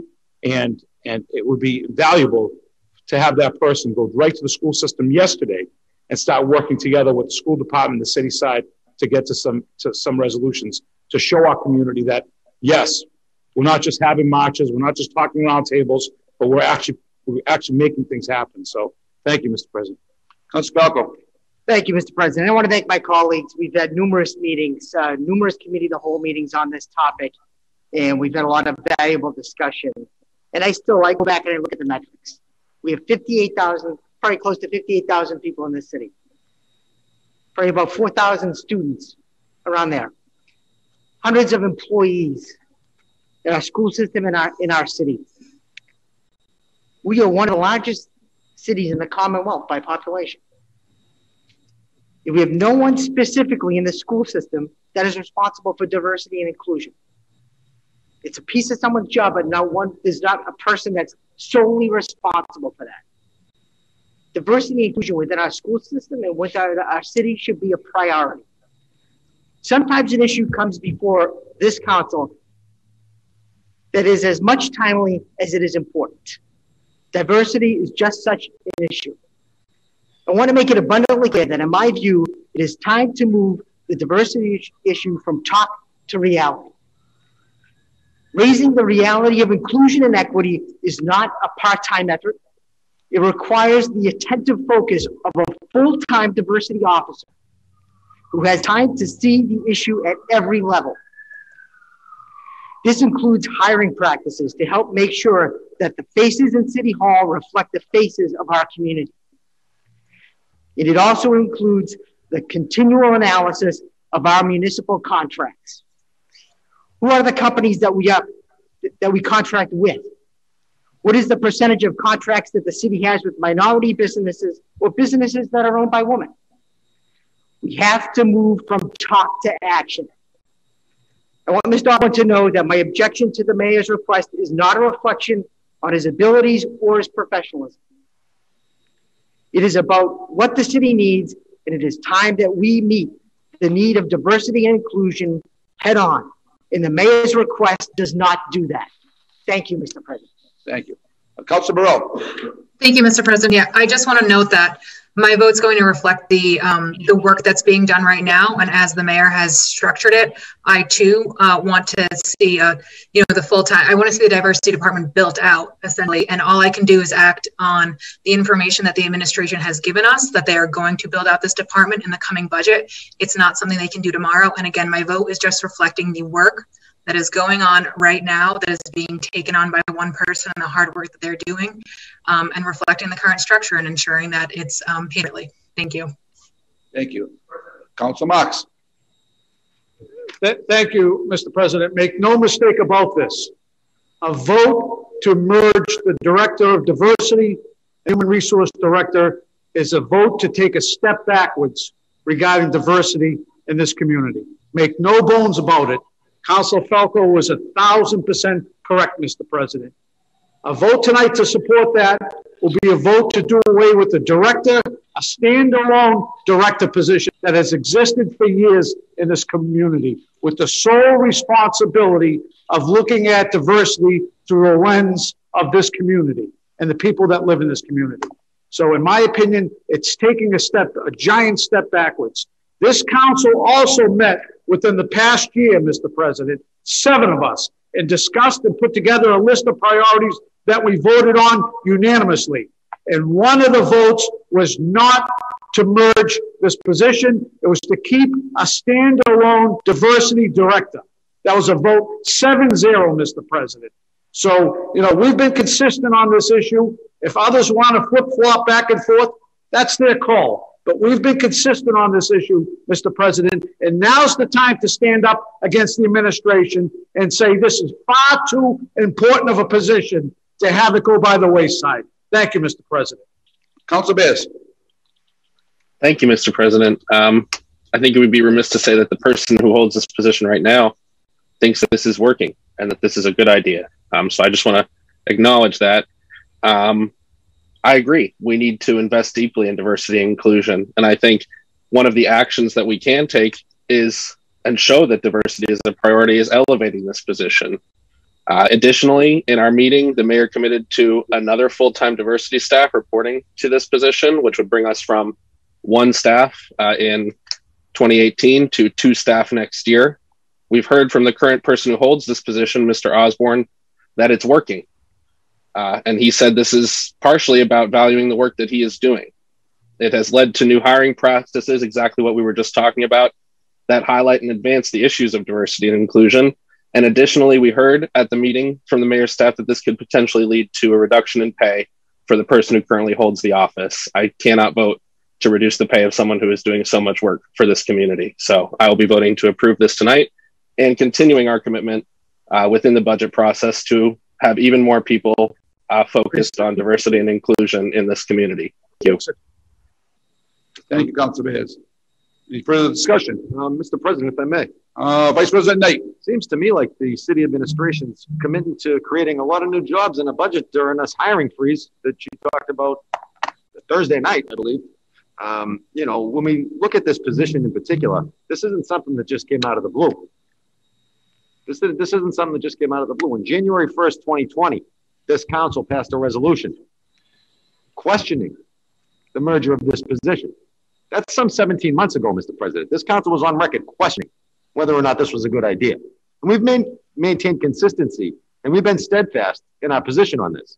So when the city administration responded to it and said they don't feel as though it's a conflict of interest, when the diversity director would also sit on the hiring panel, and if someone who didn't get a position felt as though they were discriminated against or had an issue, they'd have to go to the diversity director, who is a member of the hiring panel. Who is that person servicing? Is he servicing the hiring panel and the administration as a member of the hiring panel? Or is he working as a director of diversity to address the issues that the person's bringing to them? I think Councilor Falco hit the nail on the head. The city of Medford is one of the largest employers in the city of Medford. We have a ton of employees. We need to make a commitment to this. So when we look at the history of the position and we see the council speaking out against it, in January of 2020, the city administration initiating a personnel action form in January of 2020, the city administration initiating another personnel action form on 3/23/2020 with another pay increase, and then the city administration implementing another personnel action form on 10/22/2020 with another pay increase. It seems as though no one's listening to what this council's saying. So with that being said, I'm going to stand with my council colleagues, Mr. President. The commitment to diversity has to be real. It can be spun any way you want to spin it. But at the end of the day, the council's been speaking about this for 17 months, and we've been saying this isn't something we want. Thank you. Any further discussion? On the motion by Councilor Best, seconded by Councilor Morrell. This is a vote similar to the first one, where this will take its first reading. Yep. So, Mr. Clerk, please call the roll. Councilor Bears? Yes. Councilor Falco? No. Vice President Knight? No. Councilor Marks? No. Councilor Morrell? Yes. Councilor Scarpelli? No. President Caraviello? No. 2 in the affirmative, 5 in the negative. Motion passes. Motion fails. So the Amendment A will take its first reading tonight. It'll be further advertised. Thank you. 21369, members of the City Council. Dear Mr. President and City Councilors, I respectfully request and recommend that your honorable body approves the appropriation of retained earnings in the amount of $500,000.00. This amount is being requested to subsidize the fiscal 2022 Water and Sewer Enterprise Fund budget due to the health pandemic and current economic conditions. Retained earnings are reserves of the Water and Sewer Fund. Reserves can be used for any lawful purpose, but serve primarily to provide financial security in cases of unforeseen events such as COVID-19 or capital replacement. The balance of retained earnings before this vote is $6,059,512. Finance Director Alicia Benjamin is here to answer any City Council's questions regarding this matter. Sincerely, Brianna Longo-Gurry, Mayor. Alicia, brief synopsis on this. Yes, thank you, Honorable President, Honorable Councilors. I was at the Water and Sewer Commission rate setting meeting, and the mayor has decided to appropriate $500,000 to subsidize the budget to make the rate increase be 3% for the next year, which is consistent with last year. It was a 3% increase. Without the $500,000 transfer, the increase to the ratepayer would be 5%. Questions for the for Alicia Nunley? Any questions? Councilor Marks. Thank you, Mr. President, and I appreciate we have the finance director on. You know, in the past, in this finance director, Alicia's been around for a while. There's always been discussion about tapping into our retained earnings or our free cash because it may impact the bond rating. I was just wondering at what point in this particular account, if we were to vote for a higher dollar amount, would that impact our bond rating? Or the potential of our impact. The reason for the $500,000 and the 3% is to keep it minimal, because if you use more money to subsidize and reduce the rate, once your reserves are gone, the users would have rate shock because there'd be a huge increase. Furthermore, in the fiscal year 22 budget, I saw a lot of capital items being submitted to the water and sewer budget, which I took out. And that would actually need to be funded through retained earnings. So I would not suggest dipping any further into retained earnings. Right. So if I could, Alicia, what do we anticipate every year of additional funds to retained earnings? That's hard to say. So retained earnings are one-time revenue, so we could deplete the whole thing and not have any retained earnings at all. What retained earnings is we actually had more money. We didn't spend as much as we thought we were going to spend. We had some savings. So initially, when I put these emergency spending freezes, in place, usually they're slowing down on their spending, which causes a little bit of savings at the end. But going forward, once the economy recovers and COVID is gone, there's no guarantee you're going to have retained earnings each year. Right. No, I understand that, but this account grows every year since I've been on the council. So I'm trying to anticipate once we use 500,000, it's currently 6,059. That'll leave us with about 5,500,000. What do we anticipate this time next year having in the account? Sure. That'll be estimated at the end of the year to be complete to the chair. That would be estimated at the end of the year. I'd have to look to come up with an estimate of what would be left, but knowing that there are huge capital costs that are coming through that is going to take that number down. So even if we have money, like you said, at the end of the year, a lot of that is going to be earmarked for projects that I took out of the budget so that the ratepayers didn't have a huge rate increase. Because it's really only supposed to be used for one-time costs. It's usually not used for subsidizing the rate, but due to COVID-19, that's why we're using it to subsidize the budget, to ease the pain off of people during the recession. But it really should be used for one-time costs, such as capital costs. Right. No, and I can appreciate that, but I can tell you firsthand that this amount of money is not going to ease much off the ratepayers. You know, I think it's a good symbolic gesture, but it's really not going to ease the failings of the ratepayers in this community. And if anything, the 6 million that's out there, as you stated, is an overreach of the city charging too much for water and sewer, and that's how we end up with the retained earnings. But putting that aside, there's been some discussion recently, and I brought up the issue within the last couple of weeks about our water meters. And this discussion has been that we're close to the life expectancy of the water meters that were installed some years back. And is the administration, if you can't answer this, I understand it's not under your jurisdiction. Is the administration currently looking at our water meters within the community for replacement? Through the chair, yes. Yes, the current administration is looking at water meters. Right. So is there potential that the retained earnings, which could be a one-time cost for infrastructure, be looked at for the replacement of water meters? If requested by the DPW, they can request that of the mayor. They can request to use retained earnings for replacement of water meters. They absolutely can. DPW or the Water and Sewer Commissions? I'm talking about the DPW because the Water and Sewer is under the DPW umbrella. Right, but who would ultimately approve the new meters? Would it be the Water and Sewer Commissioners? No, it would be the mayor, because the mayor would have to fund it. Right, but so the recommendation doesn't come from the Water and Sewer Commissioners?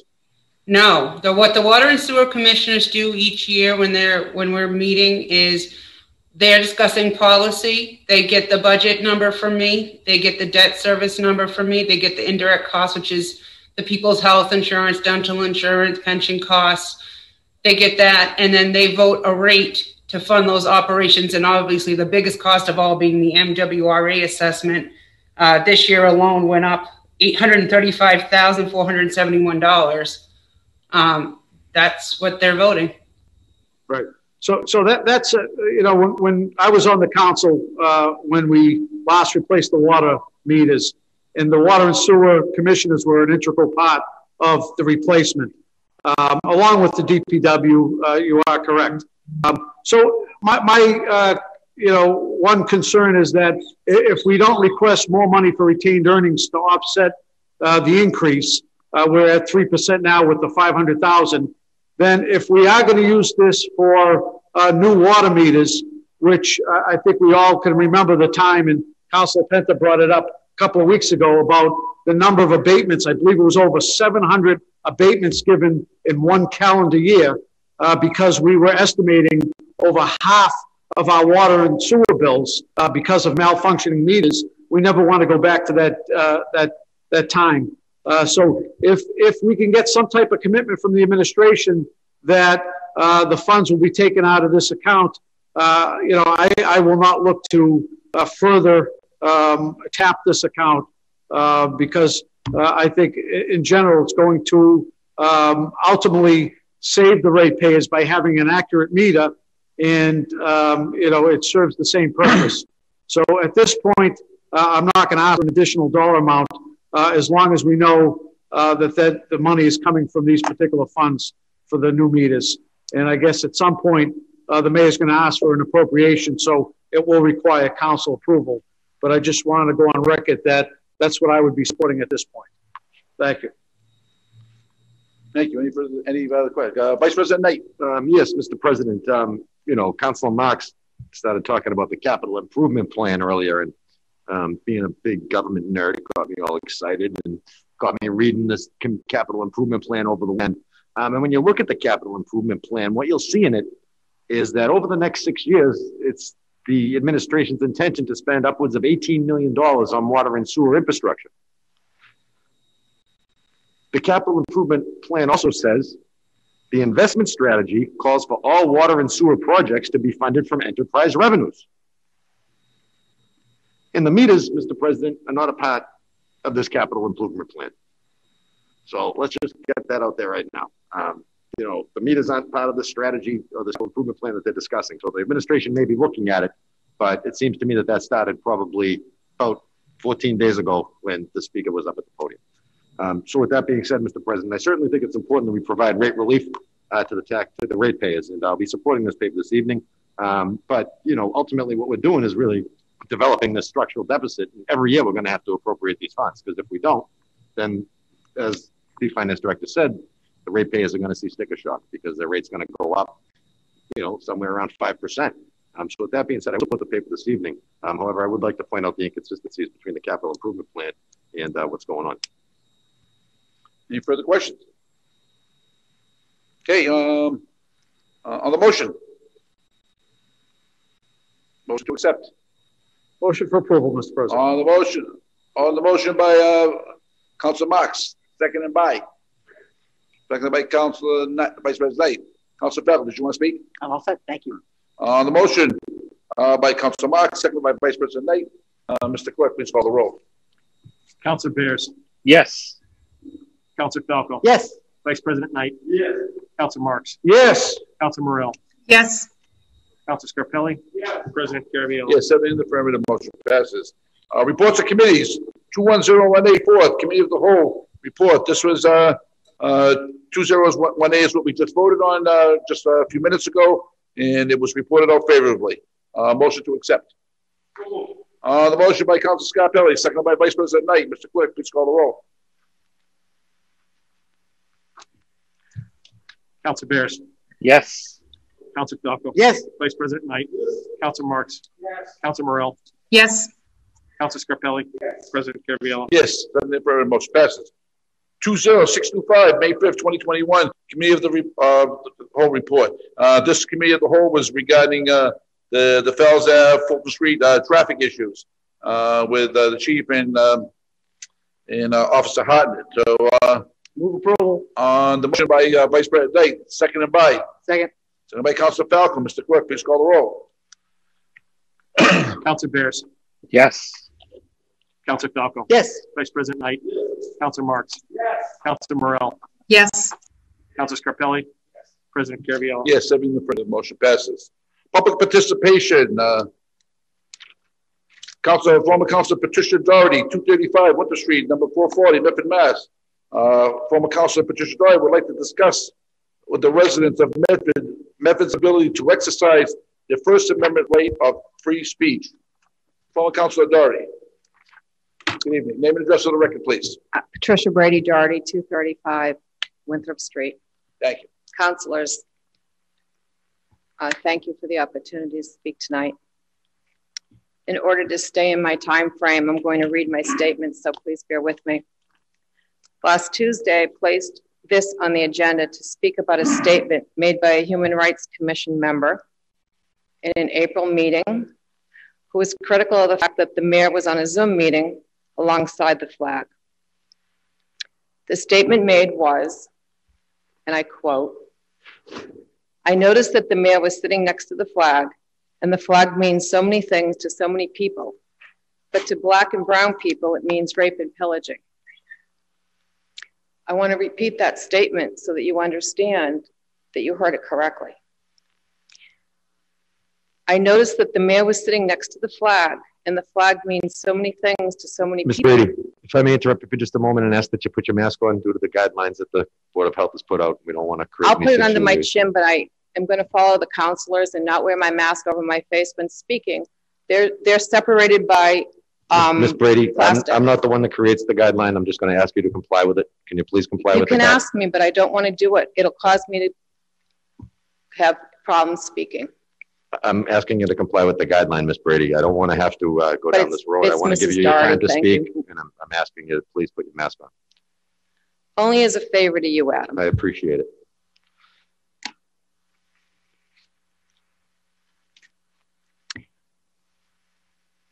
It appears that no one at the Human Rights Commission meeting spoke up to defend the flag.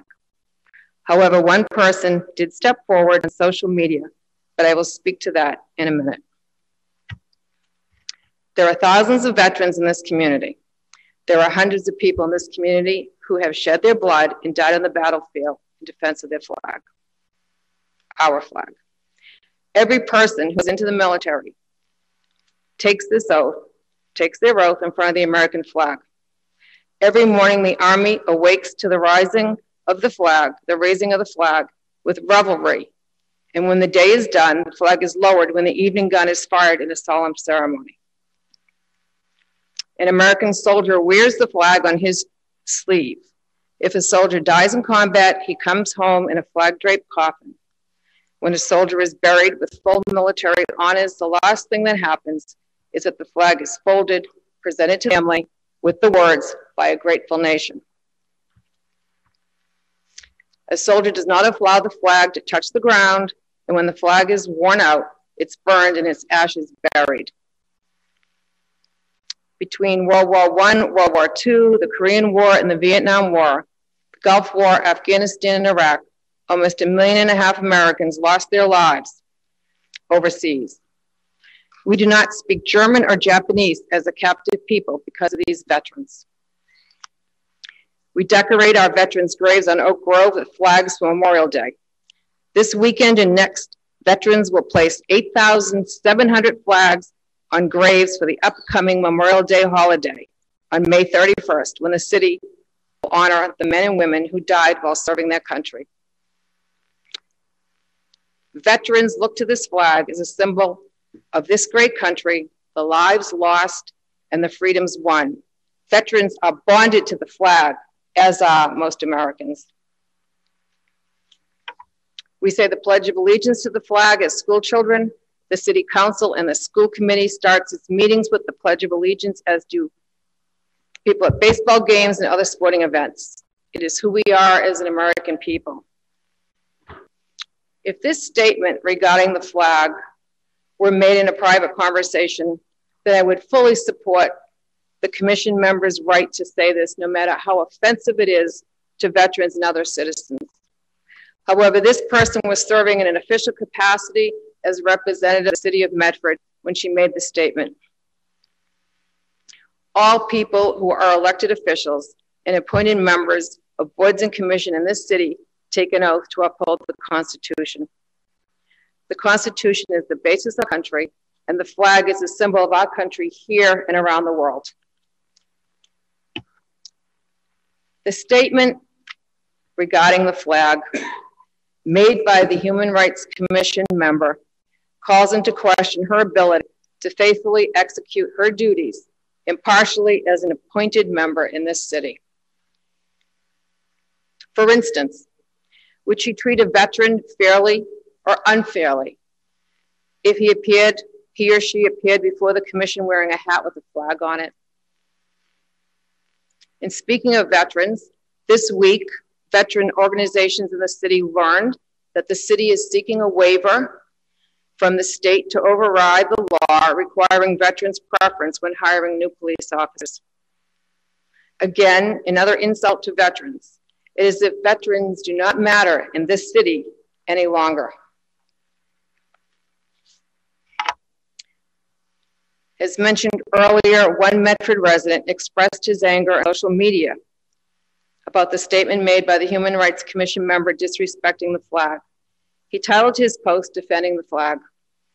Although I do not condone some of the language he chose to use in his post, nevertheless, he has a constitutional right of free speech, as we all do, express his opinion. However, in response to this post, the Human Rights Commission called an emergency meeting, essentially to attack this resident expressing an opinion they do not like. During this emergency Zoom meeting, the Human Rights Commission members, including the mayor's liaison, the director of diversity, 2 city councilors, a school committee member, including a member of the public, members of the public, proceeded to vilify this resident simply because he'd expressed his criticism of the statement attacking the flag. They called him a racist, a misogynist, and a deviant, all under the pretext of a public meeting. One woman even asked the chief of police, who was present, if they could visit this person. They could investigate him, if they could intimidate him. That sounds like someone advocating KGB action, like in a police state. And not one person present objected to that statement. Again, all of this vitriol is directed at an individual simply because he exercised his constitutional right to free speech. Is it not height of hypocrisy for commission members, elected officials, and others to condemn this resident for exercising his First Amendment right to free speech, while at the same time claiming the commission member, the original statement discrediting the flag was a proper exercise of free speech? Thank you. Thank you, Councilor Doherty. Mr. President. Councilor Biss. Thank you, Mr. President. I just want to say I was present at that meeting, and I actually specifically did say I did object to that. So I think there's a little bit of selective hearing here. That's all I'll say. Thank you. Through the chair to Councilor Bears. Through the chair to Councilor Bears. Councilor Bears, it would be a lot nicer if you could come see me eye to eye like the other councilors are here. It would be a lot nicer if you would wear a mask, as we've asked you to do. Thank you. I want to let you know that I watched that meeting, all 143 minutes of it, painfully watching it 3 times. I have many, many notes. What you did say was, you did say he has a right to say it, but you went on to vilify him, and you went on to vilify white males in the community, and you said it was a white male problem. It was a cultural problem in this city. And I don't have those in front of me because I got to stay within my 10 minutes. Thank you. Thank you, Councilor Doherty. Mr. President, if I may. Councilor Best. I said specifically, you can quote me, we will not police or surveil our way out of this. So I was not. I was specifically saying we should not advocate any use of police or surveillance around this topic. And freedom of speech does not mean freedom from consequences. He said something. People objected to it. They made their point. That's how this works. Thank you.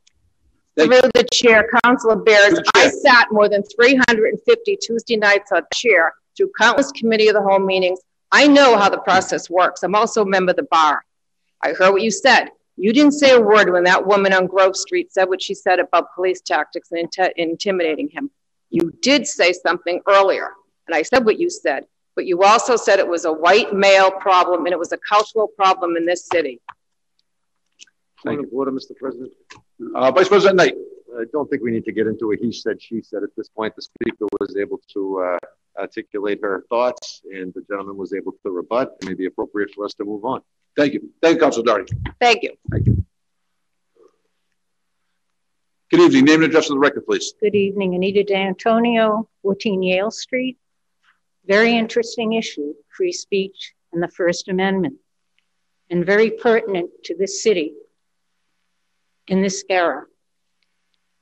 I am a lifelong resident of Medford, and that brings me to a point.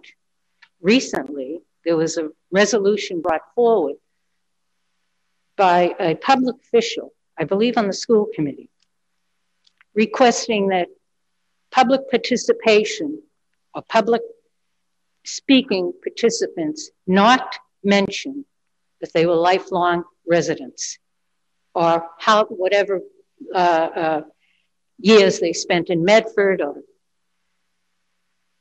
We're talking about free speech here. If that isn't an abrogation of free speech, I don't know what is, coming from a public official.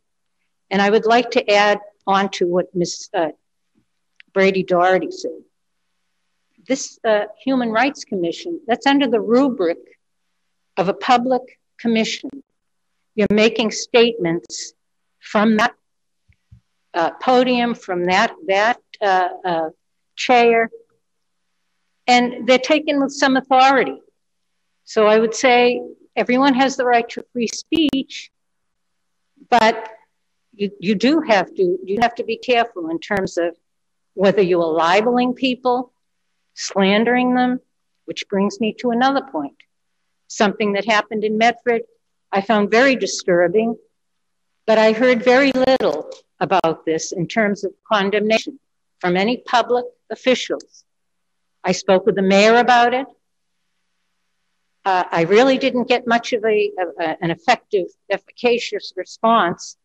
It had to do with the rally, the infamous rally that took place in support of the Medford Police Department. What ensued from that, because people organized that, supported it, was a list, racists of Medford. The people who supported that rally were targeted, put on a blog, on the internet for all to see, and it was there for months. It's just been recently taken down. I was told that, well, we can't trace who the author of that is. We don't know how to get it off of the internet, on and on. I did not hear a condemnation of that blog from any public official with any robustness behind it, the way the mayor and the police chief condemned and castigated the organizers and the rally in support of the Medford police. Whether I agree with it or not, that's not the point. What came out of that was someone who decided she didn't like those people who organized that rally, and she was going to just show everyone what racists they were. These are private citizens. They are business owners. They are residents of this city. They are our neighbors. What happened? That's libel. That's not free speech. Libel is not covered by free speech. Some of the things I'm hearing from public officials, whether they be on Twitter or Facebook, and that's part of the problem. We have supplanted face-to-face speech, coming to meetings like this and having vibrant disagreements and agreements and discussion with Facebook and Twitter.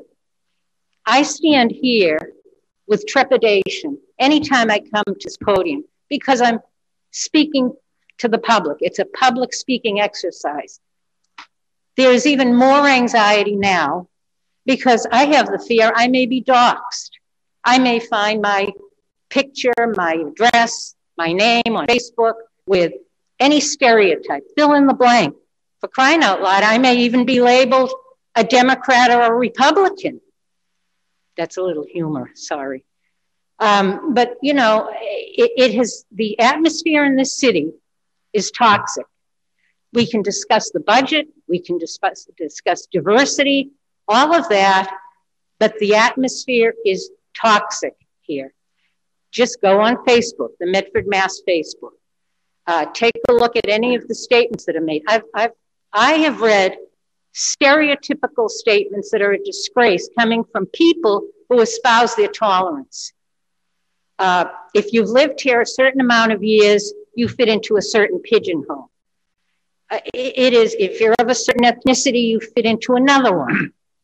And nobody is condemning this. Nobody is speaking out. We want diversity. How about some consideration for decency?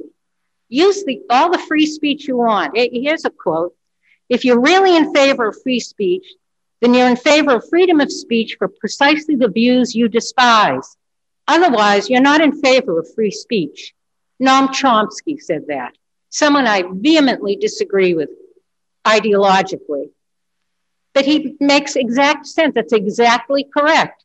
That's what makes all of this great. I have watched city council meetings where we have had such contentious meetings over issues. I mean, insults were hurled, accusations back and forth, never to go home and find on some public forum that any one of the counselors or the citizens who came up were condemned, stereotyped, called bigot, racist, xenophobe, on and on and on. It's just the order of the day. If you do not agree with a particular thought or agenda, or you have a different opinion, you're presumed guilty of something. And it goes from there. So between those two incidents, I could point to with regard to the racists of Medford. Imagine any one of you being on that blog. Wouldn't that be nice?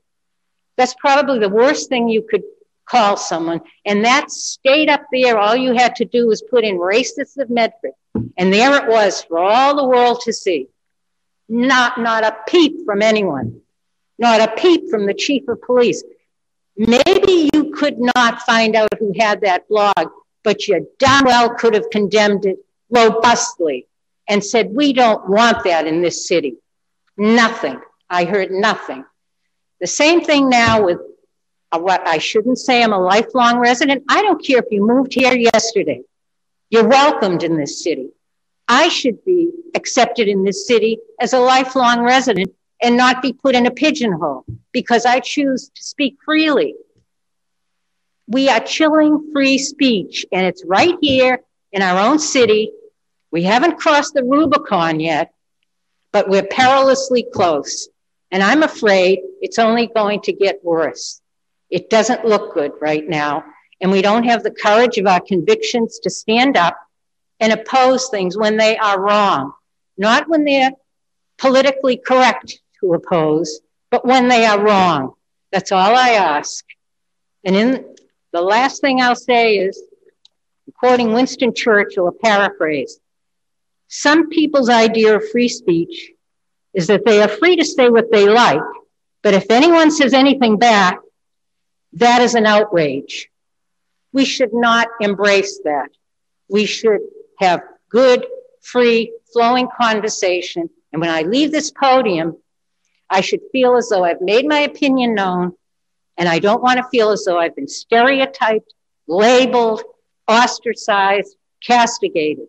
Should not be, but that's what's happening in this city far too often. Thank you for listening to me. Thank you, Mr. D'Antonio. Good evening. Name and address for the record, please. My name is Robert Penta, 0 Summit Road, Medford, Mass. Former member of this august body. I want to, at the outset, I'd like to thank former Councilor Doherty for coming forward, because her points of vote are very cogent, because Memorial Day is right around the corner. It's probably the most sacred of all our veterans' holidays during the course of a year. And for this city to go forward and look for an exemption to eliminate veterans in a police exam preference says an awful lot of things as it relates to where are we going? You know, where are we going as a community and as elected officials? You know the real sad part about this? This is going to be the 30th year in Washington, D.C. that the veterans have had their annual motorcycle parade, and it's the first time that it's being canceled. It's being canceled because allegedly of COVID. But on the same day, BLM is having their parade and cannabis is having their event on the same day, same times as the schedule for the AMVETS 30th anniversary motorcycle parade. So there's a little bit of a disconnect here and maybe of a political, where do we go and who's in support of who and whatever it might be. I'll tell you my experience about my free speech being infringed upon. There's a group in Medford called Medford Mass Politics. The issue was the Christopher Columbus School. Now, I expressed my opinion on that page like I've done on many pages here in the city of Medford. I've been called every conceivable thing that you can think of on that page, on that group, by members in that group, and leaving no expletives out. Just use your imagination. That's free speech.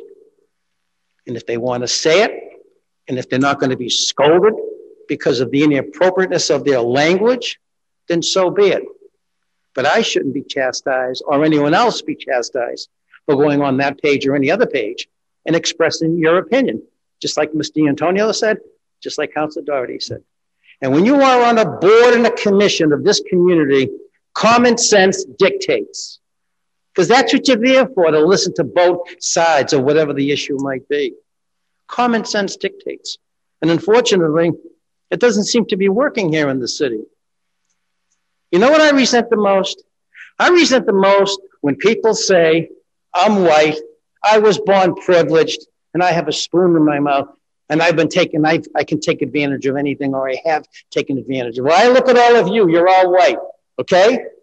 You worked for what you got. Nothing's been handed down to you. And I resent the fact that anyone would turn around and tell me that I'm a racist because I'm white. I've been privileged because I'm white, because nobody knows my life. Nobody knows my background, how I got to where I am. And just because I served in government for 39 years, for which is the greatest honor I've ever had, outside of being married and having children, no one can take away that feeling of serving the people. But you serve the people not to denigrate the people. You serve them to build them up. And when you start to tell little kids today in school that you've got to be ashamed whether you're white, black, blue, or brown, that's wrong. Don't do that to a little kid in our public school education. I'm going to switch gears real quick. The city of Medford has just been, I read in Patch today, city of Medford is getting $37,500,000.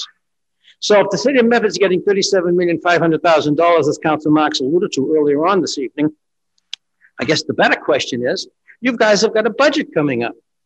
So if you have a budget coming up, why should you discuss a budget when you're anticipating under the American Recovery Act this $37 million? Are you going to get it all at once? You're going to get it over a year? How are you going to get it? You people should have a committee of the whole meeting with the mayor present to tell you how this money is going to be disseminated. In 2007 and 2009, when this country had its economic problems, the monies that were given out back then couldn't compete against the needs that the communities have. Well, now it's a little bit different. We're getting $37 million. It's a tremendous amount of money. But you got to look at some of the things that the money can be used for.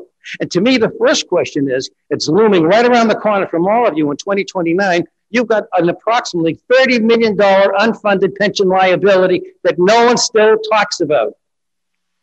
Who's going to pay for that? How's it going to be paid? Is it going to be included in this money that you're going to be getting?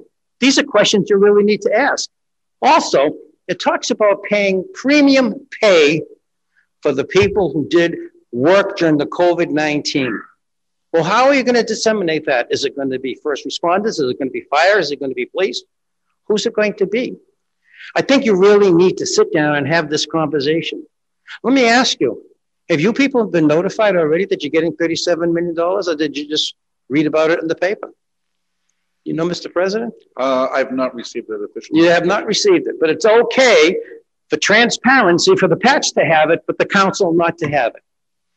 My suggestion strongly to you folks, all of you, whether you're sitting here or the two that are sitting home, that you sit down with the mayor and her staff to discuss what that $37,500,000 is all about. Point of information, Mr. President. Point of information, Vice President Knight. If you refer to our packet that we received this evening, we'll look at paper 21329. And that was a response from the mayor. We were seeking guidance on how the money would be spent. And it says that it'll be coming midway pursuant to conversations the administration had with the Division of Local Services. And the mayor's response goes on to further. This was the mayor's response to a council resolution. Guidance on how the money AARP will be coming by mid-May, says BLS. So far, we only know we can spend it on lost revenue in water, sewer, and broadband infrastructure. I will refer this to Ms. Memley for a response to the projected revenues on 4/27/21, signed May 11th.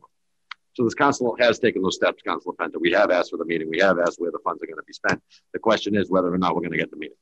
It also indicates that you can... Councilor Knight, for bringing that forward. I didn't see that paper. Through the chair, Mr. President, it also indicates that you can give premium pay for essential workers.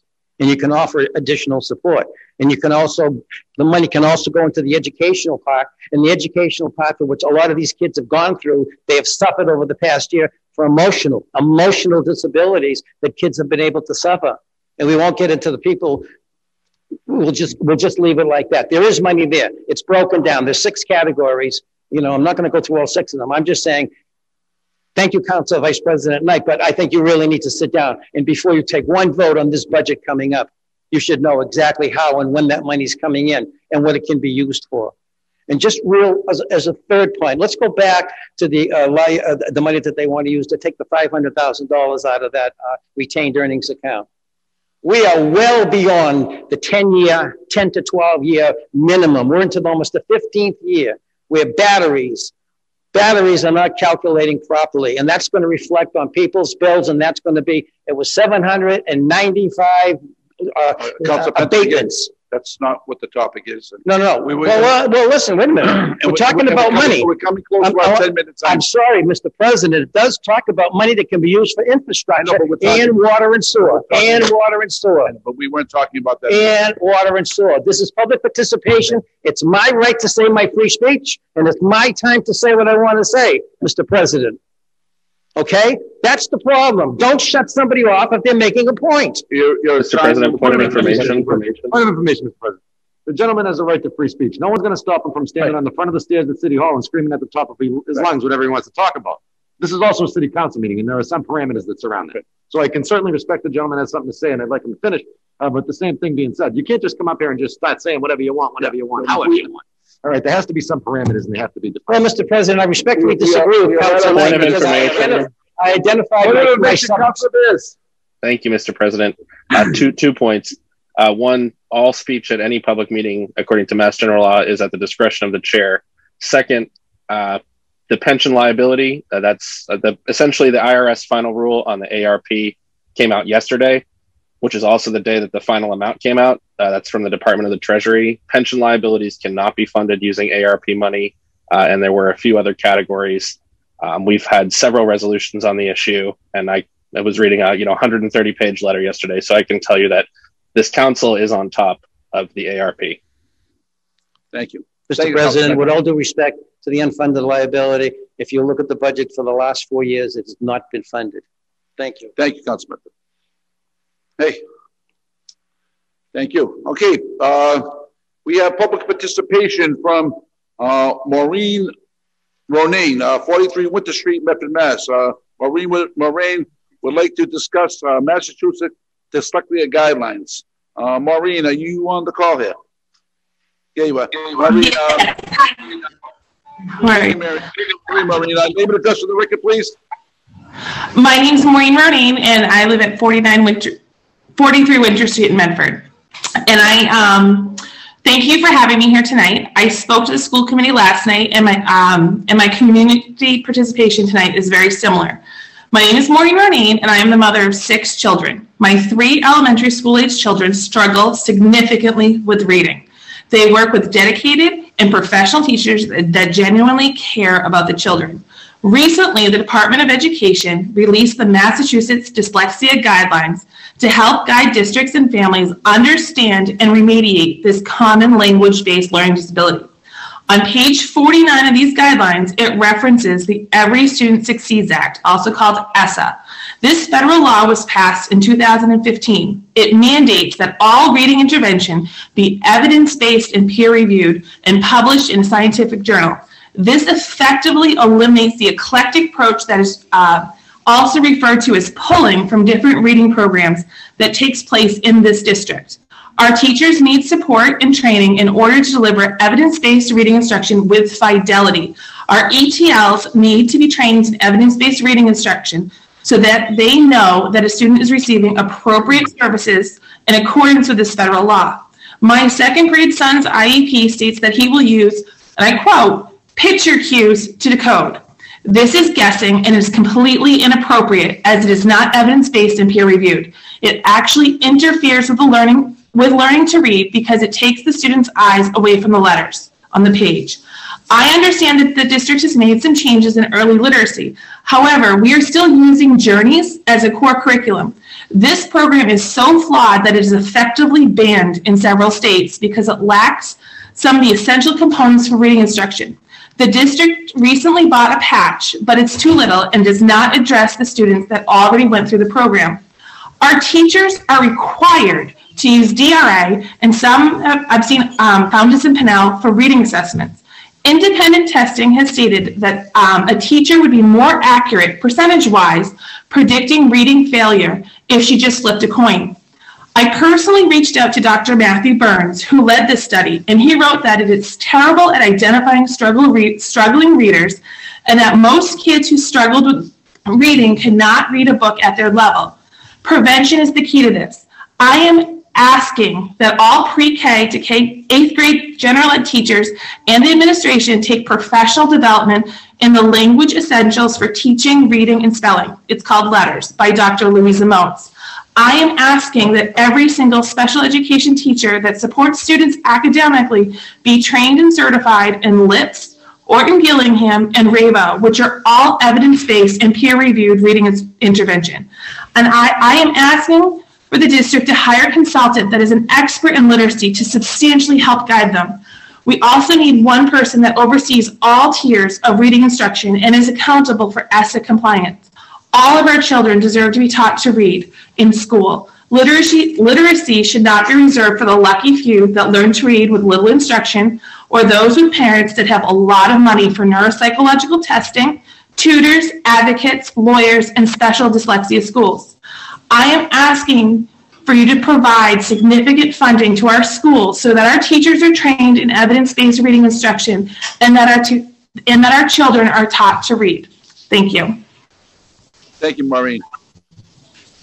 Thank you. Vice President Knight, I just think it would be important to point out that the City Council does not set the bottom line dollar amount for the budget. That bottom line dollar amount for the budget is set by the mayor. And the mayor is also the one that would dictate how much money she would intend to spend on the school department and how much money she would intend to spend here on the city side. I believe last year we did a 60-40 split, if I'm not mistaken, or maybe 50-50. But with that being said, Mr. President, I can certainly appreciate what you're saying. Mrs. Rowan and I have spoken in the past on this very same topic. It is a school committee policy issue, and it's my hope that the school committee takes the appropriate steps to comply with federal law. Thank you, Vice President Knight. Maureen, thank you very much for coming this evening. Thank you. Thank you. Mr. President, I see Joanna Quateri Mejia with their hand up. Joanna Quateri, did you have your hand up? Joanna? Yes, I had to unmute. I do. Hi, Joanna. Name and address on the record, please. Joanna Quateri Mejia, 35 Early Ave. And I just want to state that it's absolutely important that we respect each other's freedom of speech. However, I am going to, through you, say to the three speakers that spoke about free speech, it's not what you say, it's how you say it. And when you come on social media and you say things that are going to get people angry, then certainly people are going to say things back. And the other thing I wanted to say is I will participate any way I want, Mr. Penta. If I want to be remote, I'll be remote. And when I feel comfortable, I'll come to the chambers, and I hope to meet you there. Thank you. Thank you, Joanna. Mr. President, on that, Vice President Knight, on that topic, I mean, ultimately, you know, I don't think the Medford City Council's going to take up the role of being the Facebook police or the social media police of the city of Medford. Okay. I just don't think that that's what we're here for, and I don't think that that's, you know, really falls into the line of things that move Medford forward. So with that being said, I can appreciate the speakers feeling uncomfortable about online bullying, and, you know, it's something that we see every day from kids on up to adults, apparently. But with that being said, Mr. President, I personally don't think that the Medford City Council is the appropriate forum to air out your grievances regarding what people said about you on Facebook and how they said it. Thank you. Mr. President, if I may, Councilor Bass. I just want to completely agree with Councilor Knight, and the whole purpose of the First Amendment is that the government shouldn't get in the business of regulating speech in the first place. So it's not our prerogative, and the best way we can honor the First Amendment is to not do that. Thank you. Thank you. We have one more person on the public participation. Mr. Biglione, name and address of the record, please.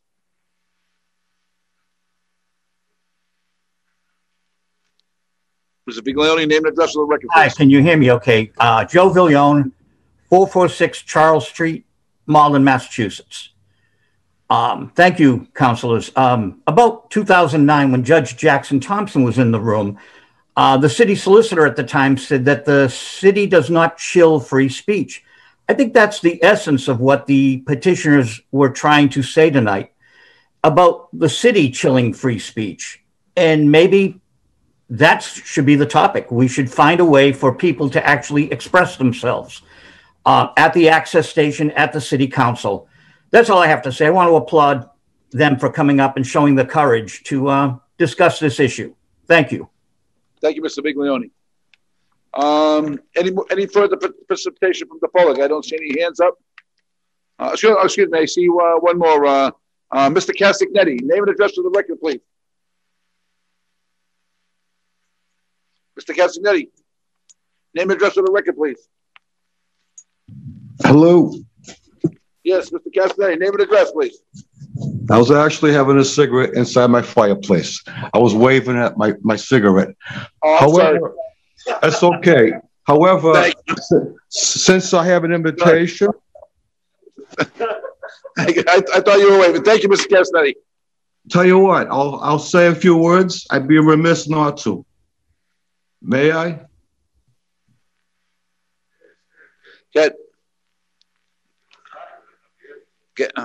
We lost you, Mr. Castagnetti.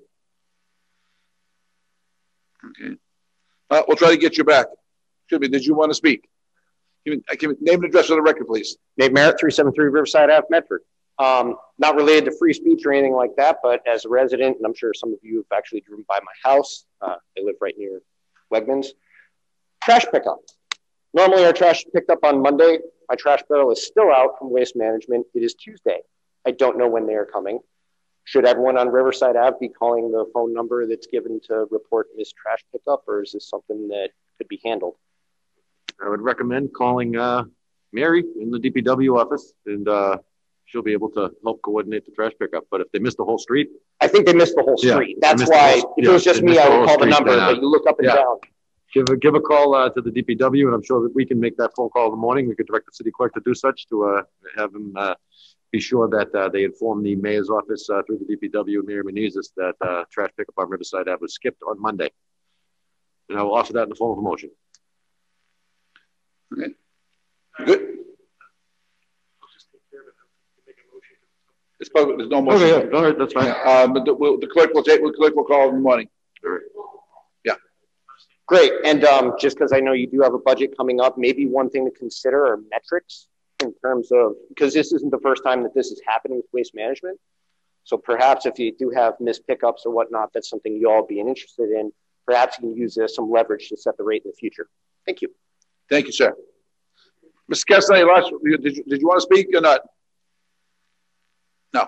Okay. Thank you. Records. We'll pass to Councilor Marks. Councilor Marks, how did you find those records? Mr. President, I did not have time to review the records and ask that reviewed next week. The motion by Council Marks that the records be tabled for 1 week, seconded by Vice President Knight. Mr. Clerk, please call the roll. Council Bears. Yes. Council Falco. Yes. Vice President Knight. Yes. Council Marks. Yes. Council Morrell. Yes. Council Scarpelli. President Carviola. Yes, 7 affirmative motion passes. We have a motion to adjourn. The motion by Vice President Knight, seconded by Council Mark. Mr. Clerk, please call the roll. Council Bears. Yes. Council Falco. Yes. Vice President Knight. Yes. Council Marks. Yes. Council Morrell. Yes. Council Scarpelli. President Carviola. Yes. 7 affirmative. Motion passes. Meeting adjourned.